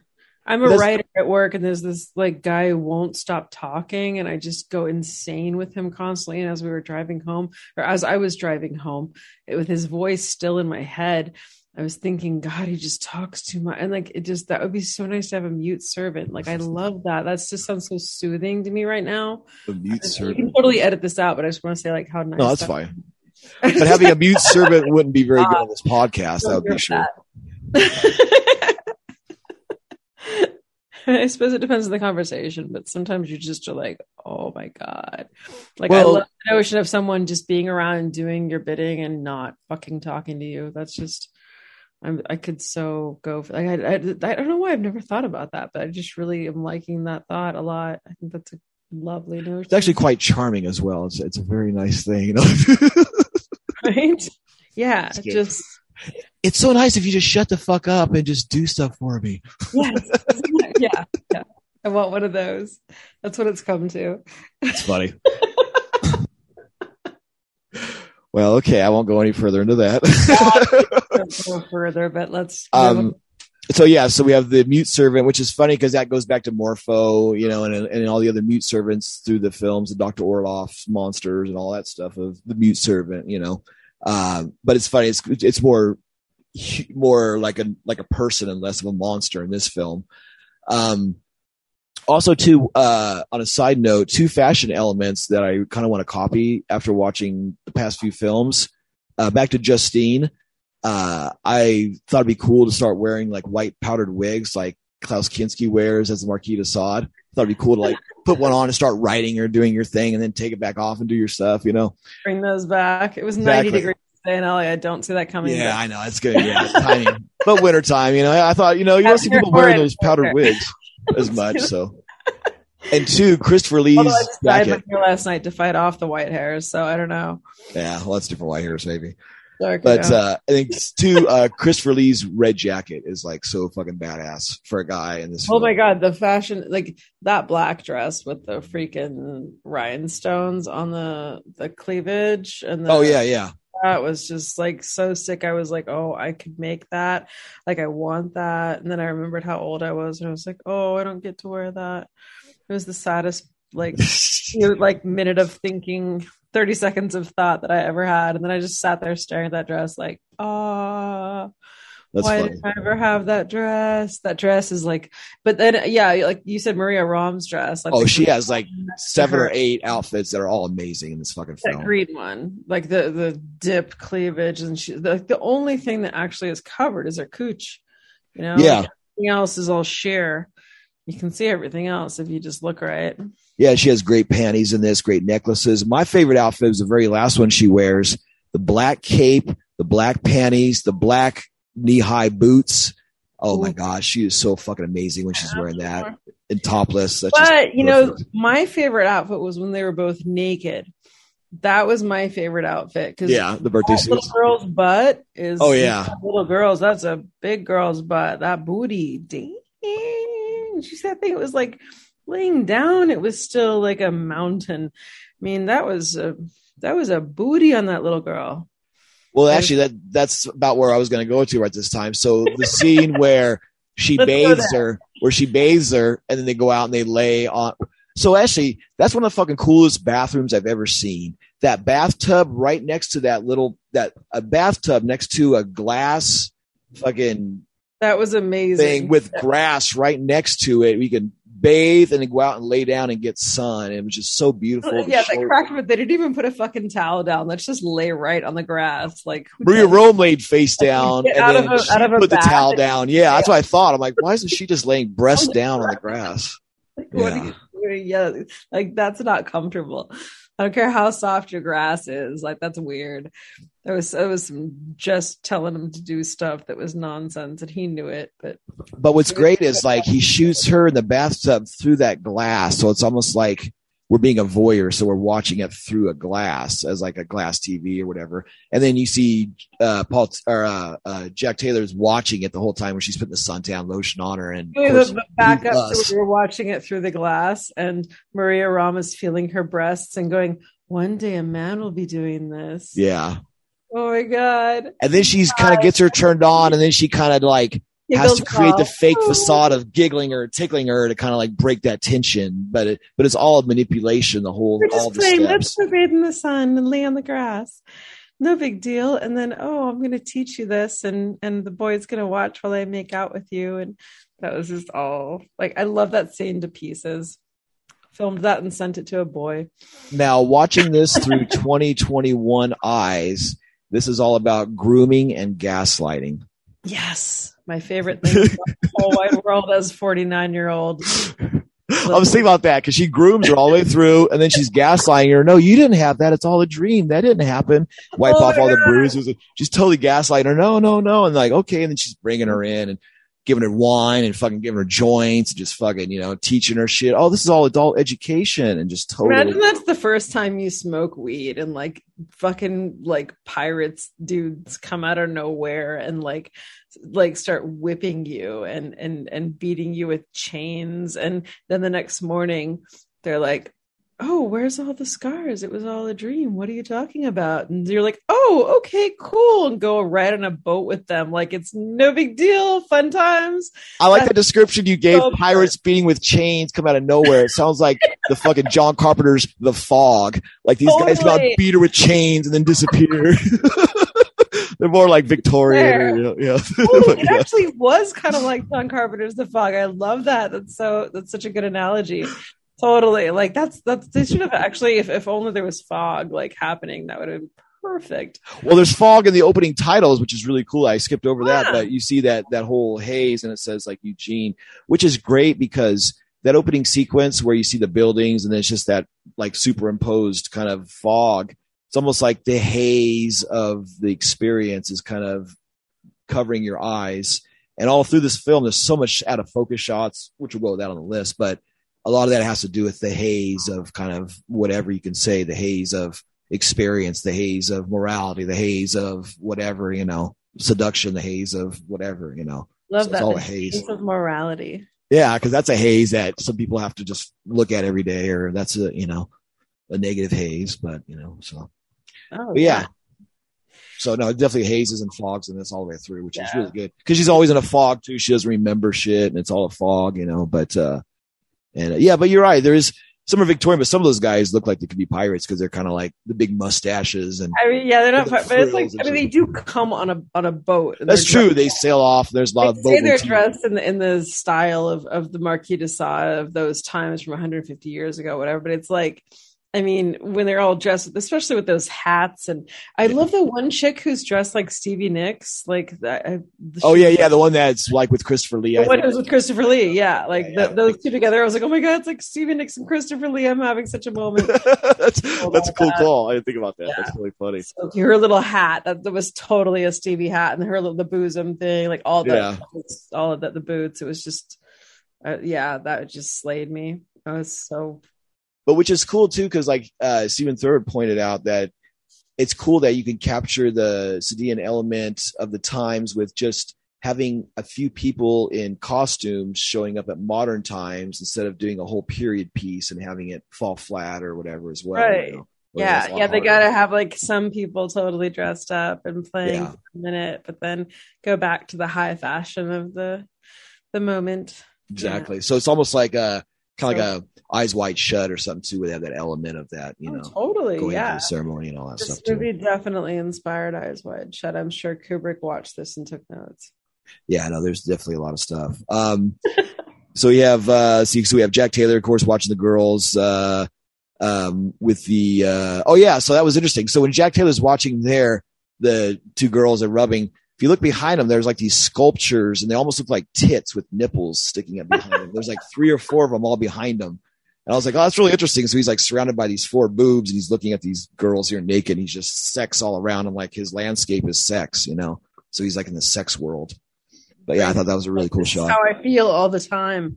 Yeah, no, it's just Kali Land, Kali World, California. I'm saying that's how how Franco feels all Oh, the I thought you. time. That's funny. Um, so you have, uh, oh yeah, another sequence too. Talk about people that watch stuff. What's your okay? So we keep talking about David Lynch, especially this this period of films. The stuff with Jack Taylor and the curtains, like back and forth, Weird. like for a Yeah. long time, just keeps so getting weird. that, getting this, changing the speeds and shit. Yeah, that was really strange. Like, let's just see what happens if we open and close these blinds 40 fucking times. Yeah, I was like, what is he doing? It was kind of cool when it caught like the sun or whatever, and there was some cool moments that happened, but it was like Franco was stoned, man. Well, see, here's the thing that I caught out of it. I was watching it and I was looking at it different levels. Visually, first, just it's cool. It's it's a red filter. The whole thing's red, red light, whatever. Which, of course, on the list. Uh, and you have him changing the speed, and he's just sitting there focused on that, trying to like mesmerize her as she's on the bed, trying to like hypnotize her, like she's Mind control check. yeah, mind control, changing the speed, but also too, he's drunk and he's almost he's not impotent, but he can't get it up. So he's kind of like doing this shit to kind of like fall around and he's like doing all this shit until he can get hard, basically. So he's doing all this shit like guys do where they're like play with the boobs, do this shit, waiting to get a hard on so he can fuck her. And then later on, when his sister comes in, then he Nick gets him hard and he can get on top of her and, and do her, you know. But he's like sitting there fucking with the lines way too long. I was like, okay, he's just fucking stalling for time until she comes in and shit, and you know, and takes over, you know. so there so, was but- a method to the madness. Okay. Yeah, so I thought about that on the psychology level, and then also on the visual level, and the David Lynch level, and I was like, okay, this is fucking trippy fucking scene, you know. But I thought of the lady, the lady with the patch, uh, that was obsessed with the blinds and Twin Peaks, with the quiet blinds and no sound, the blinds and focusing on the blinds. Kept thinking of that when I was watching this. So, um, Love it. Oh, and also too, another red room sequence. Uh, you had the red room in um, Venus in Furs, where that shot of her laying down and all them standing up in that red room. And the course, of this, a real red room with red lights all over the place. And then later in Les Abradnalis, uh, where he goes in that red room. That's my favorite red room of all the Franco films. But he has a thing for the red rooms. Those are almost like uh, David Lynch uses that later on with the Lodge. It's like a it's like a symbol for madness or of just the other side or something. And that that that red room, you know. So I don't want to descend into my own madness, but I, have I told you about my, my red room? I used to call it my red womb. I painted um, the floor. The, well, the floor was already this like red tinted wood, and so I painted all the wall. It, there was no windows in this room that I had to live in, Oh. and I hated that I was in this like white room. It made me feel like I was in this like cell. So I painted it all red and like the ceiling, all of it, and it made me feel like I was in a red womb. And I got really into it. I got like red velvet and satin, um, like duvet bed sheets, and a sa- I had red satin bed sheets. I had like this was when I was in my 20s. Like I, I had this like one of those Black Panther lights with the red, like, you know, giant. Right. It was like uh, everything was re- red. It was like guys would come in. There was like the, there was the glow was red from all the lights were red and it was all shimmery kind of because the satin and there was like other like I had red glitter painting I'd made and it was just this whole red womb. I call it my red my red room, my red womb, and like come into my womb, and that was my whole. Yeah, that was that was Kali in her twenties. So it really does charm me that Right, the that red rooms. But yours is more of a room. sexual kind of nesting thing and or like killing and fucking just destroying people and eat. Well, I guess that could Hey, be you should too. see. That's true. I- You in your twenties, maybe I take that back. No. but anyway, um, speaking of red, uh, yeah. So those joints we were talking earlier, if you noticed, he smokes a blue joint. She smokes a pink joint, and Maria smokes like a reddish joint. They're all different colors, which I thought that was fucking really cool. I've never seen that before. Yeah, yeah. I love how the. I mean, because also like how many people need to smoke a joint, but yeah, her whole thing of you know, oh, it tastes. What did she say? It tastes like. He goes, "Oh, like- it tastes funny," and he goes, "Oh, it's Turkish. It's yeah, Oriental." it's Turkish. It's Turkish. I love it. yeah, that. and then he goes, "It's Oriental." It's like what? That's Turkish tobacco. It's Yeah. that wacky tobacco. Yeah, she goes, "Oh, this tastes funny." Then she goes, what I kept thinking. It was like, like I'm always thinking about that. Like, what if that was your first time getting high? Like, how are you ever going to get stoned again without being like, gee, maybe pirates will come and whip me. yeah, with chains.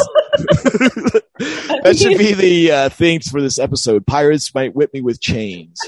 the ball and chain that they swung around. I was like, what? I love how that was like supposed to be fake though. Like, how was that? They were like, oh, Yeah, it? okay, yeah. So yeah, let's kind of go back to some of that stuff. Yeah, I know the whipping. It's like he says, "Oh, they were it was uh, red something paint or rose petals or something that did it." And, yeah, but that thing he's hitting her with is pretty Right. solid, and I Yeah. don't know. yeah. She's like, where are the bruises the next day? And and oh, look, it was all a dream. But it was like that looked pretty. You know, like like there was bruises on her that night. Like you saw all those bruises on her that night. So Okay, and all and all. be like, I don't know. Yeah. Well, plus two. I mean, you know, I'm a guy, you're a woman. I, if some guy, you know, had sex with you when you were out of it, wouldn't you know it the next day? I mean, I mean, necessarily. okay. But I mean, it would depend, you know, on but not really. I mean, But but maybe her, she's like quote unquote a virgin, or she's you know at least that, or at least maybe not as I don't want to get so know. graphic, but like, you know, if he came in her or not, that would be like, you know, you could probably detect a scent. But in general, it's not like that's going to show up the next day. The scent would be there probably if he came, but if he didn't come, probably not. You wouldn't really know. well. Then uh, to me, that just doesn't. I don't know. It doesn't show his prowess. I guess You're completely blacked out, you know? Yeah, but I mean, it seems like she go, "Ooh, I'm sore," or like kind of like feel like she's Oh, been come on. bruised, or you know. Well, if it was your first time, you'd be sore. But Yeah. I mean, after that, it's a muscle, you know, you use it, it's fine. yeah, well, I'm not. yeah, I gonna- know. I, I know guys like to like imagine that like women are left sore for days, but that's. I mean, I'm making hand signals. I'm not saying nothing, but after we'll, after this episode ends, we'll I mean, talk a second. No. but that's. I'll one tell you some stories. No, no. Okay, I mean, yeah, I guess I. Okay, now that I think about it, yeah, there's been time, of course. I mean, it's not. It's not like an every time thing. Is the thing like, like every time you have good sex, you're not sore the next day. Is my point. Like, right? No, I understand that, but Sure. but if but at least you'd feel something, not like like you like this thing, it's like don't it's not a guarantee that like you would know if you were blacked out. Like you wouldn't necessarily Right. know. but all. Yeah, was yeah. But it's funny, just all that. It was, I was it- laughing. it- it- it's. I mean, it, it'd be unclear enough to where you didn't know, you know, for sure. Like, was I? Wasn't I? Like, you know, That's like. If you didn't leave any marks, I guess, or you know something like that. But so Yeah. yeah. so you have that, uh, which I thought was pretty funny. And But I mean, women are really good at getting gaslighted too. Can I just say, like, you know, like you, you almost gaslight yourself. Like, of course I wasn't raped. Like, like yeah, I don't know. It seems like nowadays though it's completely opposite. You could blow your nose the wrong way and somebody accuses you of doing something. Well, nowadays everything is That's why I'm like, well, those are different women at that time. down land, but yeah. I don't Um, understand this. I'm I, I'm from a different time. yeah, I'm like those pirates at this point. exactly. Coming in whipping people with chains, showing up. So so uh um and then to jump through, I mean we're gonna go back and do a list and all that stuff too, but uh so get close to the end here after all that goes down and stuff. She's nude on the beach. Uh I thought that was visually a really cool scene. Although she she takes off running, it's like why wouldn't she put on some clothes? But she's just so I guess out of it and she runs all along the beach. All right, well we're back. Uh Kali had some pirates show up with chains and they beat Oh, yeah. her and they took her away and now she's back because she actually beat them back with chains. So yes, I have my own stash. Yeah. And they tried beating her, but she's used to beating them off, so she beat them off. I mean, wait, no. Ah, oh, so yeah, so speaking of, um, so I liked how this film ends uh, full circle because I always like how time is a full circle, and this ended that same way, and um, yeah, that was a really cool ending. I like how it and it didn't end up copping the out. Graveyard was pretty spooky. Yeah, That was great. I loved that touch. That that was ma- that was masterful. what's that? The crosses in the graveyard. Oh yeah, yeah. Where she runs out, and of course the post with the bell of like whom the bell tolls, and she's like, you know, hugging it. And, and Yeah. Uh, and she realized she was she was not the first, and that was how it was supposed to go. But then there was a twist, and yeah, at least that was. I, I actually wasn't entirely sure what the ending meant. I was kind of trying to sort that. I was wondering if you could give some clarity since you've read the de Sade, but Yeah, well that well that ending though is totally that's something different. I mean, that's just a visual thing. That's yeah, I, just, you I. I wasn't, but like, yeah, it kind of ends weird because like, I mean, it's like she's supposed to go to jail or whatever, but then she's like begging for help, and but then she sees like all the graves, and it seems like if you saw the graves, like if the police came for you, you'd be like, look at all the graves, like not me, you know, like Right. like you know, like that would be like kind of evidence like that she had escaped from something. So I don't know. It was just all kind of like, wait, what just happened at the end? Because, but it, at the same time, it was like all magical and beautiful and surreal. So whatever. Also, too, like as funny as we're talking about that, I'm listening to you describe that. The ending of I was thinking the ending of her running out. That's like Texas Chainsaw Massacre, where she's like running out of the house. Oh But then that's- God, right? But then that's Such like a fairy tale. ball. but that's a fairy tale ending too. The girl escapes from the wicked witch, or escapes from the from the cabin in the woods and runs away, and you know, uh, Hansel and Gretel or whatever, you know. So that's pretty similar. I think it probably goes back to that. But yeah, she runs out naked, alone from herself before God, and runs out and sees the death and the graveyard and justice, and how she's just this powerless, poor person that's going to be part of the system now, and more suffering so she suffers more now and going to jail and her life's all suffering and that's that's a Yeah. great Assad touch is the suffering at the end you know right.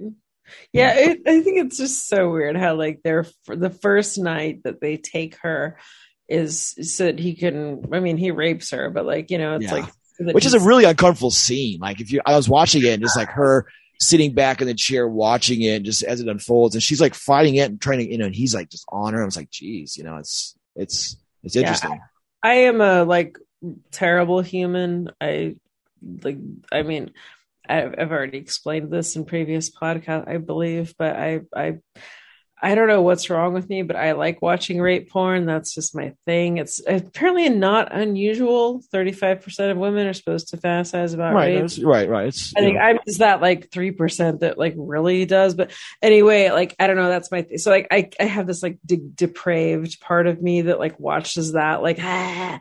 But then also part of me is like that's fucking terrible. It's like I I have the two minds. I have that duality Right. within me. It's like you know it's like the angel and the devil on your shoulder, right? Like that's that's always me at all times. So I mean I have both of those scenarios going on. I think we all do. So but I think maybe I admit it louder. But anyways, my point is this it's weird how like that you know there- that that's like the first night is like he you know sleeps there and she to, to be fair like in the next day you know they ask her like about the dream you know are you gonna like, are you scared? And she's like, well, I, I don't want to do it again, or do I? And so she, she kind of does like, Right. uh, maybe she liked it a little bit, but then like, you know, the next night, like they just hurt her. They don't have sex with her. There's no pleasure. It's, it's just, that's the thing I never could comprehend with this. I was like, I can get it if it's like, you know, like intertwined, like if the, if the pain is intertwined, but what I've, whenever I've personally interacted with like real sadists, like they really just want to hurt you. Like they just want to like like cause you pain and like they don't really they're not interested. There's the whole aftercare thing. And I oh there was a shot of Maria the next morning after that that I, I literally laughed out loud and said aftercare. Like when when remember like what like after the night of like her getting like beat up and you know beat to crap then the next morning like she's you know she's sleeping in bed and maria's like all over her all tender. And and you know when she realizes like that it's maria touching her she flinches like ah get away. And she's like scared. But maria's like oh no it's the aftercare time. Like that's basically what she's saying and like acting like which is like no i'm going to tell you how much i care about you. But it was like wait but you just totally hurt her. Like that I, I was like, That's the second time though, because the first time is is the greatest, and that's total Sade is where she slaps the maid across the face and then leans in and kisses her with her soft lips. And to me, Right. that's just epitomizes it right there. It's just that's Yeah. so beautiful, and that was a great scene. no no actually that like makes more sense to me because it's like you're intertwining like the pleasure and pain together. Right, you're getting a reward for taking the punishment. yeah it's like a quick interchange. It's not like we're just gonna beat you to death all night and the next morning be like oh jk we love you. Which is funny because it's always been really super strange to me. Like whenever i meet sadists i'm just like really? That's what you want to do? Like nah. Well, it's like if I was to think, uh, but to me, it's like watching that. Watching that, you you get off on it in a different way, and it's like somebody could say it's like looking at a painting or watching a sunset, or it's just you're taking in the experience, and that's what you're getting out of it. I mean, maybe if you're on the like the because they they have this whole poetic waxing Marquis de Sade thing about the cruelty and how you know oh the cruelty it's so beautiful it's it's the most base of all human emotions. Like i'm not really sure about that actually. I don't think that's the most base of human emotions but i, I mean i think actually like i, I know it's like conscious Well, you're seeing you're seeing most humans are actually like I think the most base thing is we like we want love and kindness. Like that's the most like we're like cats, we're like animals. We just want to cuddle. Like and the, the cruelty thing comes out just like cats. Like now and then you want to go row and play with that, but it's not the most base thing. And so I think it's no, it is the most base thing. Here's why. How how do you come out of your mother Screaming. and you get slapped no, you don't. Come on, on the butt? You get spanked on the butt. Oh, they haven't done that for decades. Come Well, on. but still, you, you you come out kicking and screaming. You're scared. There's fear. You're looking around. You're like ah, and all that stuff. So when you're watching a person as they're sitting there watching her get beat, and you see the fear and the and the scared and that stuff. That's like that's the base element. I, I, yeah, I don't know. I mean, I guess this is more of an existential thing that we can argue offline, but Yeah. I, I, yeah, to me, I just still want to believe that most people just kind of want to cuddle and like love, like when they're thinking about sexuality. I don't think that cruelty is the base thing. It's, I think that's Well, not- but it's it's it's a base thing, but it's not the everything. But it's it's something Yeah. that you could it could be as much as anything else, you know. But you I've just never like And and we're back. The good discussion that Zoom is scared of talking about pain and punishment, the de Sade and base elements, and actually a, a interesting conversation I thought. And then we were cut off. So I know oh, we get cut off, and I, I was just saying, like, I've been in many scenes, as they call them in the scene, and my point is that I just feel it's more fun when, like, or it, it actually is fun when sex is intertwined with the cruelty. I think it's really weird to split it up into one day. There's like this rape, and that's supposed to be her like big descent into perversion, and the next day it's just cruelty. It was kind of, I don't know. I just wanted to say, like, I just feel like it's more fun when you play with both. I just, Well, that was my only complaint about this movie, and I kind of want to at least like make that point. Just that, like, because the thing is, it's really fun when you're having sex and a guy slaps your ass and pulls your hair. That's fucking rad. Who doesn't like that? But like, when it's, I'm just gonna slap your ass and pull your hair, and there are a lot of guys who want to do that. They just want to whip you and then like go home and jack off about it. Like that's totally a thing. Right. And that I, I, I don't. I, I Well, never- that could be that you, you could be, you could not even be in the situation. It could be anybody. It's it's an interchangeable thing if you're in that mindset where it's just and that's their own shit. Just them exercising their whatever, you know. yeah i don't know so that's the thing with this movie is like i guess i always kind of trip that it's just like so kind i mean i've seen this movie a couple times and i i think that, that was my like first take and that's still my second take is like it's a weird thing how like she gets raped and there's there's never any sort of like because you want to see like you said the, it's a lot different than the book you want to see that like there's more of a Enjoyment from all parties, or well, not all parties, but because somebody's got to suffer in the end. Well, because you said that she's she's into it you know right, the- right, right, right. She goes along with it, but she also, you know, kills her mom along with it, the plots this whole thing, and rapes her, and her they attack her, and she just, you know, so that's a pretty brutal thing to like. Well, okay, yeah. Bef- so before my stupid internet cuts out again, we should mention that that it's interesting how you know, like she kills dude. Like, uh, I mean, you always you always can't help but think of the hero's story, right? You know, Right. it's always like somebody has to die so that you can, and that's her supposed to be. Because at the end, then she's talking to Maria like, "Oh, no, we're like in business together" or something. Like, wasn't that weird? Like, Yeah. like- yeah, like that. The ending super confused me, but but like yeah, like he she kills him, and so yeah, we should talk about that. Like, what what did you? Yeah. Well, but see, but that's a whole great element of de Sade too, because it's like there's nothing as cold as a sadist's heart, and you're only as useful as until the sadist is done with you, and that's how this whole thing was. Christopher Lee, basically, Maria Rohm thought she was running the whole thing, but she was only useful until that thing, and then it was her turn, and they flipped it on her, and it's like in the end, there's when there's no love between two people, and it's just a cold act that you're you're nothing. That person could just flip on you in a second, and you don't mean anything. So there's there's no conscious to each other, you know. So so that's so that was that moral of that, where it's just it's just an act. It doesn't mean anything. yeah, You you, know? just nailed it. Yeah. Okay. Yeah. I thought you I'm just- froze for a second. I'm like, okay, but yeah, yeah, just like, yeah. Like I'm, I'm not gonna like contradict or like or there's that you're that you're 100. percent yeah, and, that, and that's basically de Sade in a nutshell as well. That's so, so. There's a lot of the subversive teachings of him through the moral or immorality of the film or whatever. But like today, thinking a lot about de Sade, and I was at the gym working out, and I was getting sore and I was tired. I was like, "Oh, this is great. This is just like de Sade." You're like hurting yourself, and your and your and your pleasure out of it is having a bigger muscle or a stronger arm or a bigger, you know, whatever, a bigger thing. That to is show. totally how I feel about sucking dick. Yeah. With this, it's like you're kind of suffering, No, like, like, down your throat. You're like choking. You're like, this really hurts, but this is amazing. And he's going to fuck me so good for this. Yeah. that's interesting. Yeah. I don't have to put this in the podcast, but I'm just saying.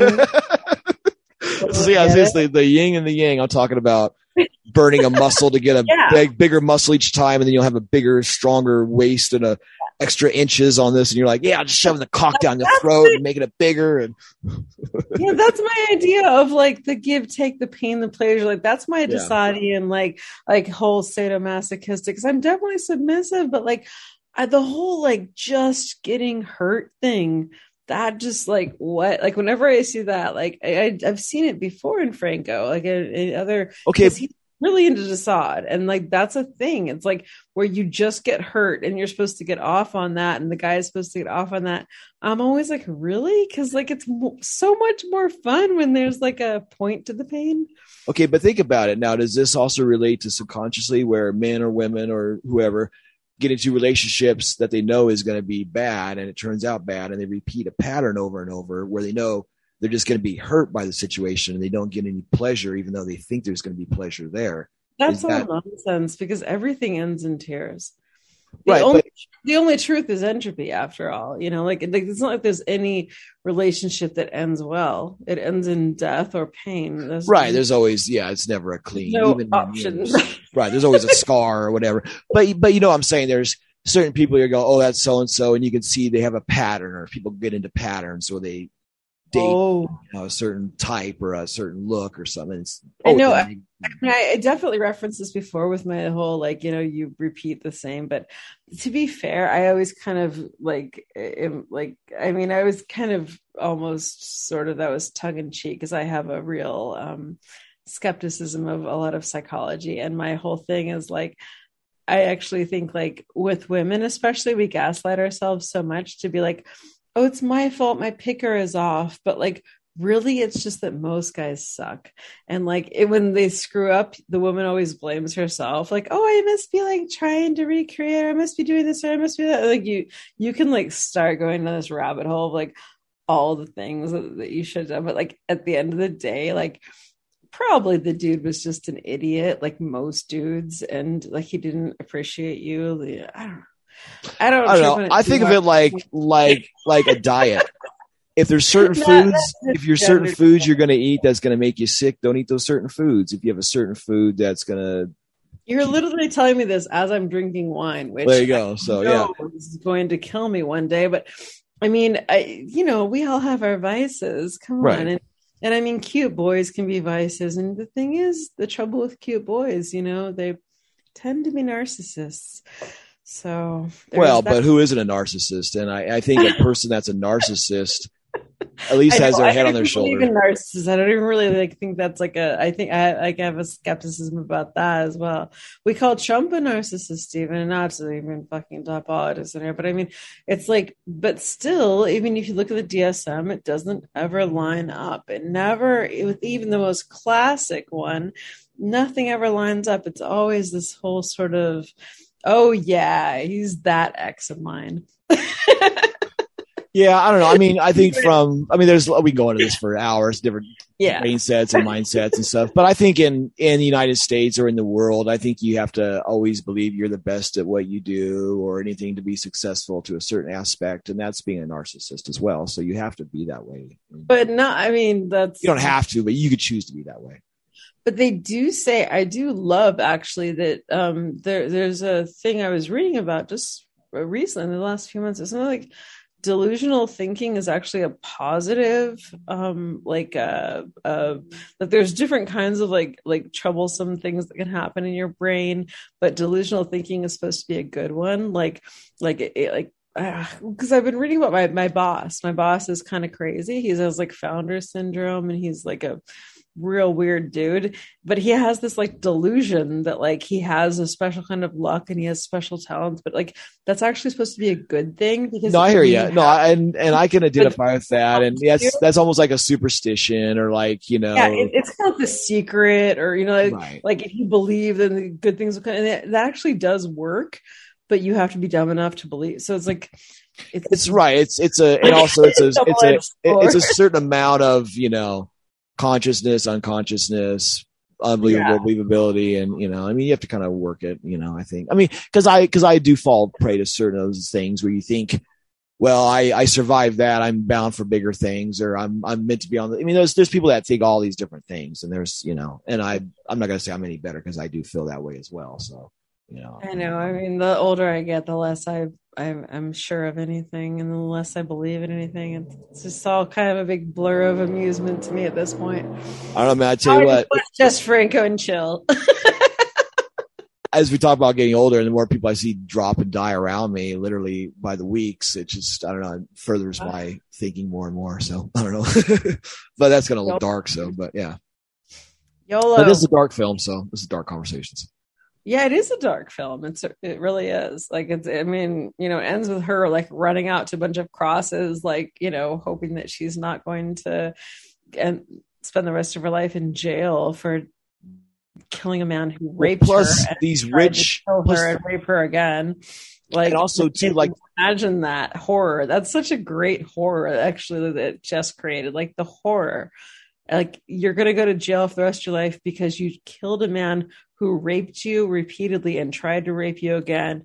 and killed a woman in front of you and admitted to killing a woman and you think you're going to go to jail for that, that that's like a, so many levels of horror. It really right. is. And she kills Jack Taylor like barely. Like you don't even think like you almost don't see it. Like I thought she just hit him in the back of the head or something. He just falls over and dies. And then Maria Rohm, she I- I cuts out her heart. You know. I rewound it twice. Just Yeah, it's so slight.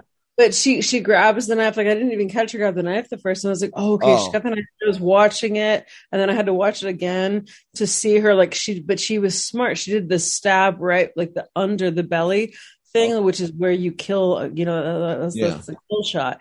But somehow she knew. Like, what are you, seventeen to the kill shot? I was kind of impressed, but That's interesting. like, Yeah. I would have because you would think she would just reach over and stab him in the back, you right know? in the back of the head. wouldn't kill him and which would just like disarm him and then she'd come after her but she knew to like get him under in the gut and and kill him Yeah, that's that kind of I, I remember thinking that like because I, I did rewind that a few times to like clock that kill shot because I was like wait what's happening there yeah Yeah, no, it's good. I cause I just watched it once. And I'm just like, okay, because I'm just like letting it play out. But I was like, that's kind of funny. Yeah, I'm not- no pressure this to re- what Exactly.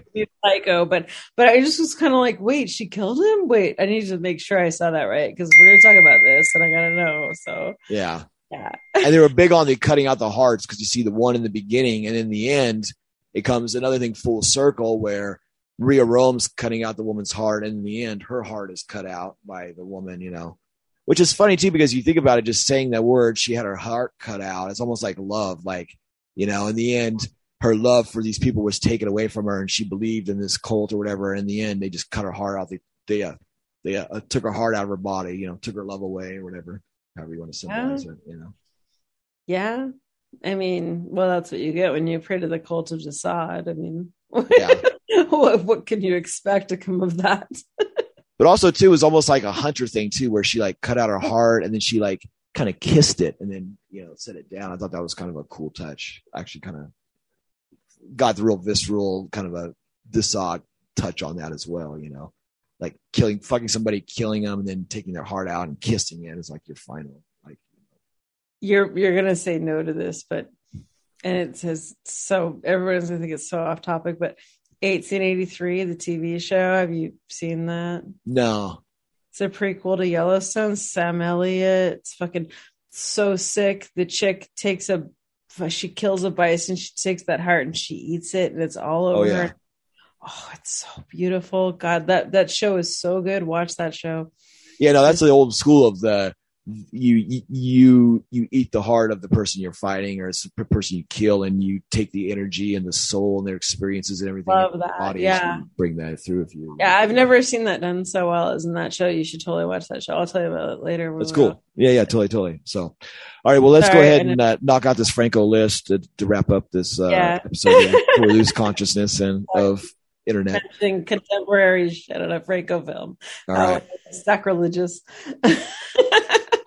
So we have um, number one, body of water. Number two, uh, I almost say, uh, number one, body of water, along with number three, boats. They're the speed boats. They go to the island. You see that quite a bit. Uh, the sailboat is actually in the den or the office of the brother and sister. She goes up and she looks in this glass case, and there's a sailboat in there. And there's like a nautical motif in that whole office. There's like a big uh, captain's wheel on the wall, and which I thought was kind of cool because I mean it's an island place, so they're going to have nautical stuff. But also, I thought of the story wise, like they're the captains of the ship, and like this is their voyage, and this is their their thing. You know, they've done this before. Um, so number four, you have palm trees. Yeah, it was palm trees all around the island. Uh, number five, jungles.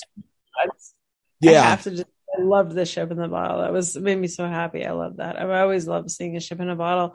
I've always considered that very magical. I'm sorry. I just no, that's very true. And uh, with me, it's like these the boats in these Franco films to me always I always talk about they symbolize like your imagination or your voyage or a thing you get to do. So it's always a thing with dreams. And in this film has a lot of the dreams too, where she doesn't know if it's a dream or reality. So the boats fit with the dream motif. I mean, it's just the ship in the bottle is like such a. It's just specific. It's like a crystal ball. You know, it's like it's just such a specific magical thing. yeah, it's almost like you're so- capturing something and it's there on your mantle, like some void, like almost a yellow Yeah. giant. And this is this. so of a time. You don't see them often. When you do, it's special. You should definitely give a shout out. Big, big All time. right, I'm good. Good, good. uh, number five, jungle sound effects. This is really weird. Okay.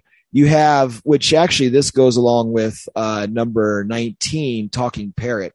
There's something called a night bird they talk about, a sound effect, and it almost sounds like a baby crying. Did you notice that? It was like a, Oh yeah, it was weird. It was Well, like, you hear it a couple times and then they finally acknowledge it like the third or fourth time. She goes, Oh, yeah, it's a I night bird. expect It. She said, "I expect it's just a night bird." Yeah. So, fuck, like you expect it's a night. Like what? It was the weirdest. Yeah, I totally caught that. Yeah. It's weird. Almost like a baby dork. sound or So something. my first word is bird. I'm a I'm a big bird dork. So yeah, that that was weird to me. I was like, what the fuck? That doesn't sound like a fucking bird at all. There's no bird that sounds like a baby crying. That's not a thing.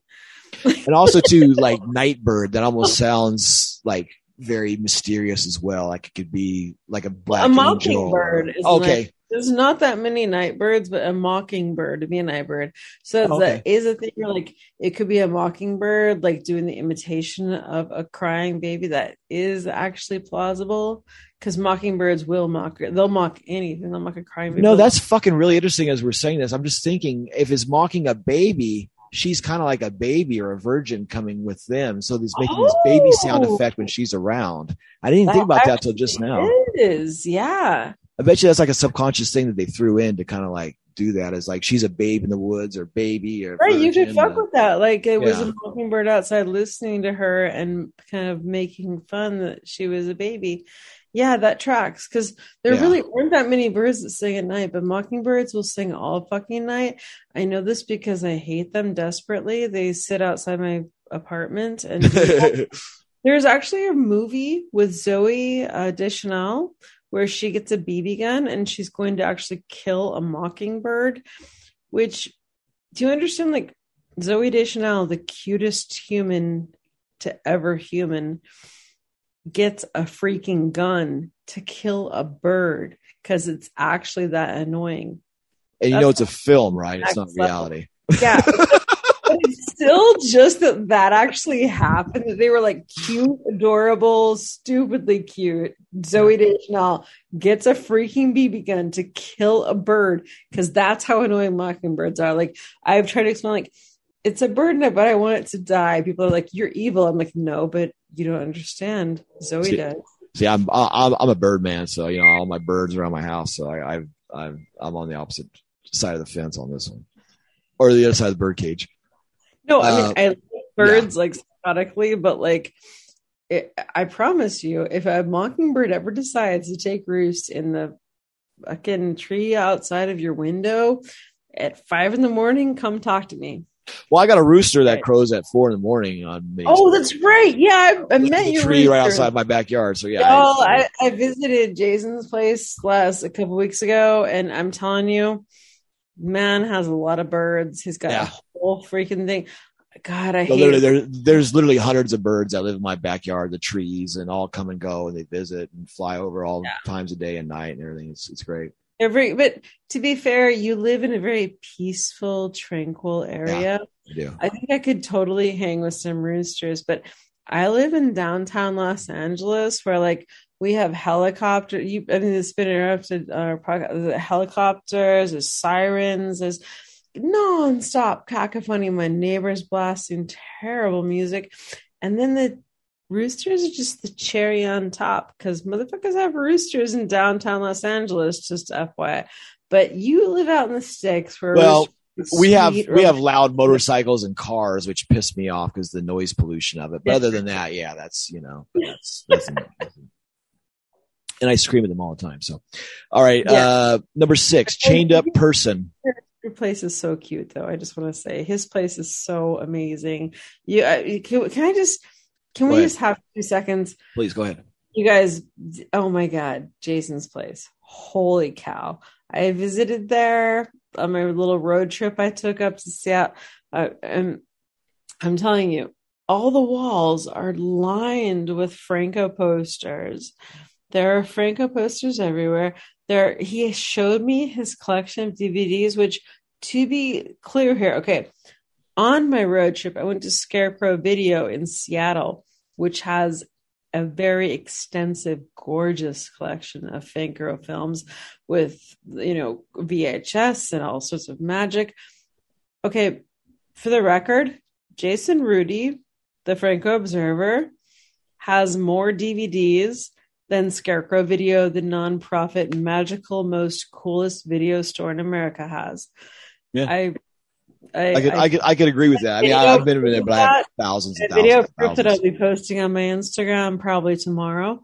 And yeah, that's how cool that is.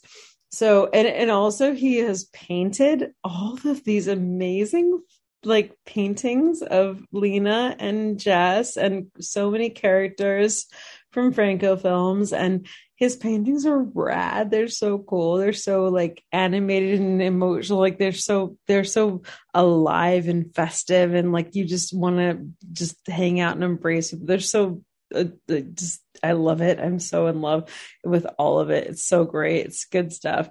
His apartment, his house is insane.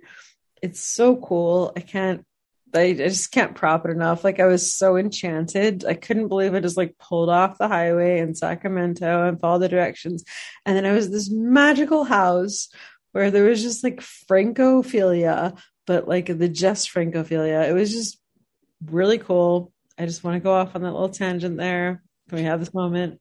Yes, I appreciate that kind words. In in in, in uh, 85 Franco episodes people should know that your entire house is virtually dedicated to Jess Franco and Lina. yeah, It's really cool. It's All through the rooms. Cool. I was so impressed. I couldn't, and it just goes on and on. The level to DVDs, the organization, the love. There's so much love. It's just there's so much love. And a lot of stimulation. I always need things to stimulate me. If you look around my house, that's like a, a sign. It's like my brain when you walk in my house. That's what I always tell Oh, people, for sure. You know, see For sure. and stuff. So, well, you know, thank you, thank you, thank you very much. I, I appreciate that. Yeah, it was, it's always nice to. It's like after a while, you just kind of, to me, it's normal. And then somebody that's never been over look at your house, they're like, "Oh my god!" And they start picking out all this stuff, and it's like whirlwind, and then it's gone, you mental in the best way to be mental. Yeah, exactly. That's my assessment in one like what in a one liner. You are mental in the best way to be mental. It's funny. And when I was a kid, I used to always tell people, I'm the good kind of crazy, not the bad kind of crazy. So I, I try to always stay that way as best I can. So, yeah, yeah, real recognize real. exactly. That's blood knows blood. Recognize crazy. So, speaking of blood, now let's get back to the list. Blood, yeah. number Oh six. god, we're about to do a list. Are you kidding? Yeah, number six, chained We're up person. 90 minutes in, right? We're like 90. Well, uh, there's there no there's a is. few pause breaks, so you know. I hope, I hope someone's listening because they need to hear that part. I hope. Maybe push that up, edit it. There you go. Knock that through. Um, okay, so let's go back to the list. Number six, chained up person. Uh, we have the person chained up with the chain was the maid, and they hung her body with the chain. And then you have also Bria Rohm's choked by the chain. So that's you know, you need to add numbers to this. Like, out of this many films, this many people are chained up. oh yeah, no, I I I, I documented each episode. It's my list. It's Right, but like, do you know, like, like oh, how many? Oh yeah, like eighty-two films. On the, exactly. how yeah. many people have been chained? Like, how many were chained up? You got to Yeah. start. You should. Oh, I don't have that much time. Sorry. You totally do. This needs to happen going forward. Like, you need to add this all up and like make it a thing on on the Franco Observer Instagram. Like, make like a yeah, list. that's not a bad idea. I'm have so a running that. tally. Yeah, there you go. Yeah, like a running tally. Like that's so fun. Okay, Yeah. go ahead. Good- good- Sorry, Good I'll let you go ahead. and talk. Yay, more work for me. Thank you. All right. Uh, let's see. Number seven, uh, dance scenes on stage stripping or club scenes dancing. Negative on both. One of the few Yeah. rare Franco films where you see nobody stripping per I mean, se. you're on an island the whole time. You know, Right. And there's an audience, the, the pirates watching, but that don't really count, you know. Um, so yeah. Uh, number nine, jazz music. A fucking great jazz fucking soundtrack. All different Yeah. kinds of music, but a lot of cool jazz in this. Great music. Yeah. stuff. Very cool Yeah, I meant to mention that actually, but I mean, it wasn't as like you know Venus in Furs. So No, but some of the soundtrack, hard to be like this was a great soundtrack, but it really was. It really was. yeah, and some of this is available on the Severin bonus disc. The uh I don't know, this ain't Daniel White, but I but I'd heard the song on on on one of the other tracks. But anyway, let's go through. Uh number ten, excessive zooms. Not really excessive zooms, but number eleven, out of focus shots. There's a lot of fucking out of focus shots in this film. Some that have to show that she's drugged or that it's uh, outside of reality and stuff. Yeah, that some of it just look lazy too. So I'm not sure. Right. But some were, were useful and purposeful. So there's that. Yeah, definitely. But yeah, not not the zoom in sexy times. Yeah. But yeah, some of it just kind of like, I was like, come on, man, get back and focus. You know, a lot of it's just fucking, well. Okay, 12 mirror shots. There's some cool mirror shots, not as crazy as Venus in Furs, but there's some nice ones, definitely. Uh, of course, the looking through the glass, the bathtub scene, some of the ones where she's undressing her in the mirror, and there's a couple nice mirror shots where they're watching into the mirrors.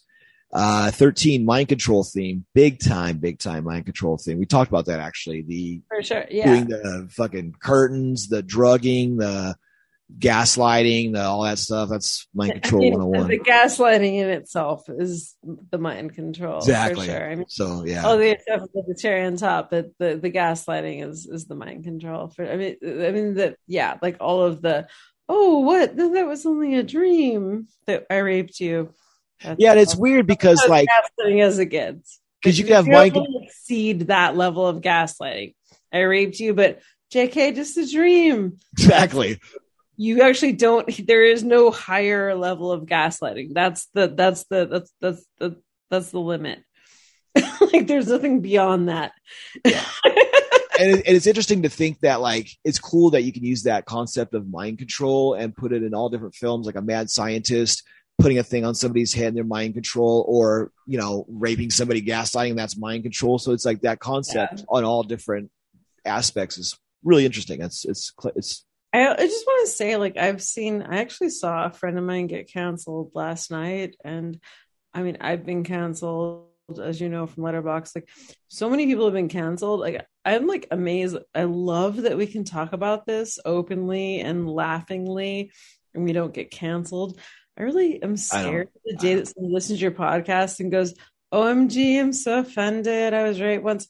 For the record, anybody listening, I was raped once too, more than once. And so, like, can you not do that and cancel us? I just want to make Well- that little shout out.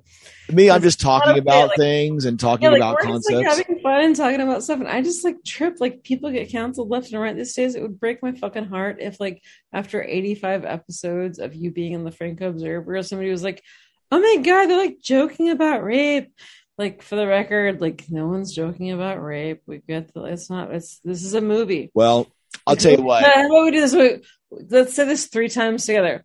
This is a movie. We're reviewing a movie. Keep We're telling yourself. talking about a movie. Yeah. Okay. Keep telling yourself it's only a movie. No, but but uh I, I, just like this film, I am an island unto myself. I, I really just do my own thing, and and I've lost friends over the years through COVID and through other friends and relationships and other ships. So really, when it comes down to it, I really don't give a shit what other people think of me or do no, stuff. but I mean, like, I've, I, I'll, I'll still do my thing all the way to the end, and no, no one's gonna stop me. You know, Okay, no, but they will because that's actually like, Spotify can stop you. Like Wow. I, I wrote, I wrote over three thousand reviews I in know. Letterbox.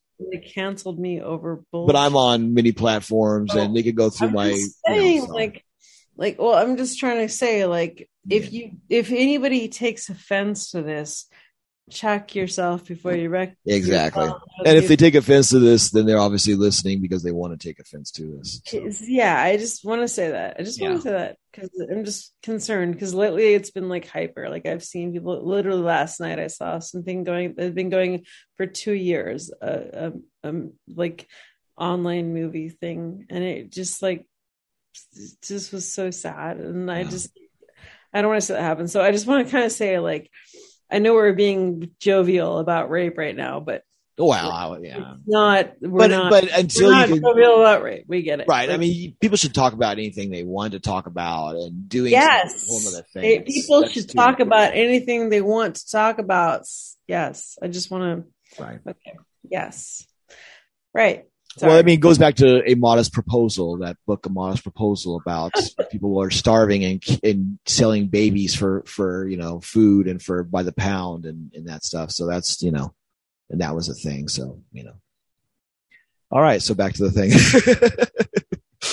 uh, okay, so weirdly, uh, I'll talk to you after the show about it. Eh, Go ahead. yeah, yeah, yeah. We'll talk about that after. Uh, okay, for fourteen, uh, magic tongue scenes. By God, yes, we finally have a magic tongue in the film. We have You Maria Rohm's. Already, you yeah, did. Maria Rohm's magic tongue on uh, Maria nipple, so that was great. We see that a few times.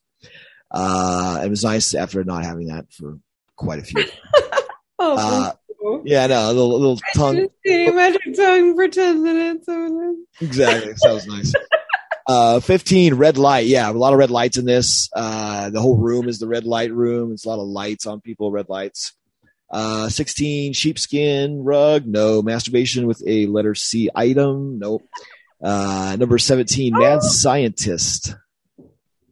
Mad scientist. No. Uh, well, Christopher Lee, maybe. I don't know. I mean, you know, they gave her drugs, and yeah, That's true. That's true. A little that. I mean, not really, but you could kind of. yeah, they're kind of scientists. They got under I, I. I want to be like you. I mean, you know, there's three. There's three cigarettes of with the the Turkish cigarettes. Yeah, the wacky tobacco. So yeah, that's true. There's there's there's some elements, and of course, And I mean, come on, like I've smoked a lot of weed, but I've never smoked weed that made me pass out and get raped and not know it. Like, right? Yeah, Or was something else in that wacky tobacco.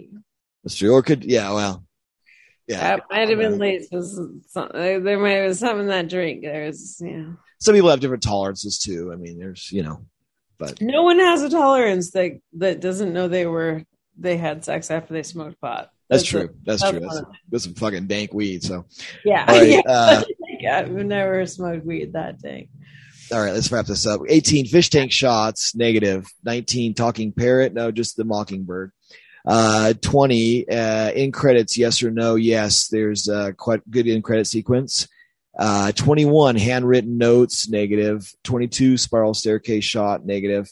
Uh, number 23 inept cops, negative. No Johnny Law in this. Just in the end. Well, actually, yeah, inept cops. They're going to arrest her, and like we talked about, for the crimes that she did or didn't commit, or whether she was righteous or not righteous. But still, so yeah, I guess the ineptity of the law when it comes down to it. Uh, 24 belly chains, negative. 25 kinks. A lot of kinks in this film. There's, uh, kinks. let's see. Oh no, no kinks in this film at all. There's incest, brother, sister. There's rape. There's, uh, whipping. There's, uh, killing. There's, uh, literally watching your sister like teach a girl to make out with another girl. And Yeah, lesbianism. Yeah, there's just so many different, you know, uh, no yeah, kinks at all. Yeah, exactly. All the way through. Uh, this film is ba- built on it. And number 26, great headboards. Um, just, uh, No. Eu- The Eugenie, sucked. I want to. The headboards sucked. They were all those like. But I mean, unless you want to be like, oh, it was cute because it was childish. Because Eugenie had the headboard that it kind of looked like a fan coming out. Yeah, which is like a flower like, and blue. type, like what? are- What are those even called? But there's just like those like metal posts. Oh, the brass bed, kind Yeah, of brass yeah, bed like- frame. Yeah. it's that cute little like dollhouse kind of thing, which like yeah, you can get perverse about, but it's just boring compared to like Jess's. Wait, there's like a word for that, right? Like Jess's, like when you have a whole thing. Je- uh, how about Uncle Jess's catalog of kinks? Yeah, something like that cavalcade of kinks. His, Yeah, his cavalcade. Yeah. His Yeah, uh, some sort of, menagerie. like, yeah like some sort of word for that of like yeah like he's I mean, he's got so many amazing like these do not compare they really don't and i was like looking for that actually after last because last episode you were asking about the bed things and i was like oh yeah, the headboard. Yeah. this is all lame like i was kind of like excited for that this time and then it was like oh not so much No, just the one on her bed. we're That's on a it. boat we're on a boat it's okay And finally, number twenty-seven, fear or island. desire. i'm sorry boat and islands Yeah, yeah, yeah. So number number twenty-seven, fear or desire. What would you say? fear or desire Ooh.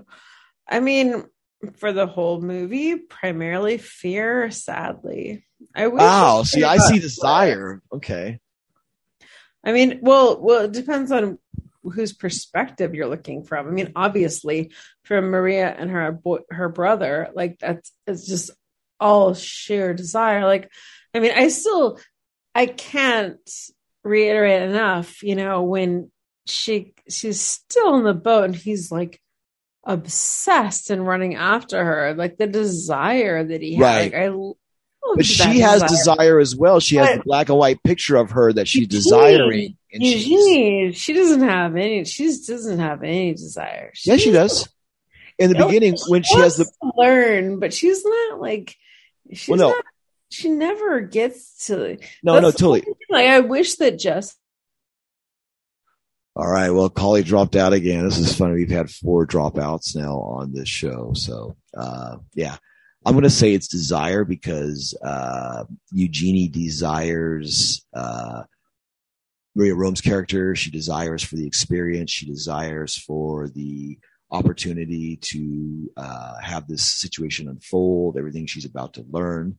And of course, the brother sister couple desire to be her, to corrupt her, to, do everything they want to do with her. So that would be my uh, talking about that. So um, I'm just going to go ahead and wrap this up for the episode. I want to thank Miss Kali for joining me once again for this, the Franco Observer podcast.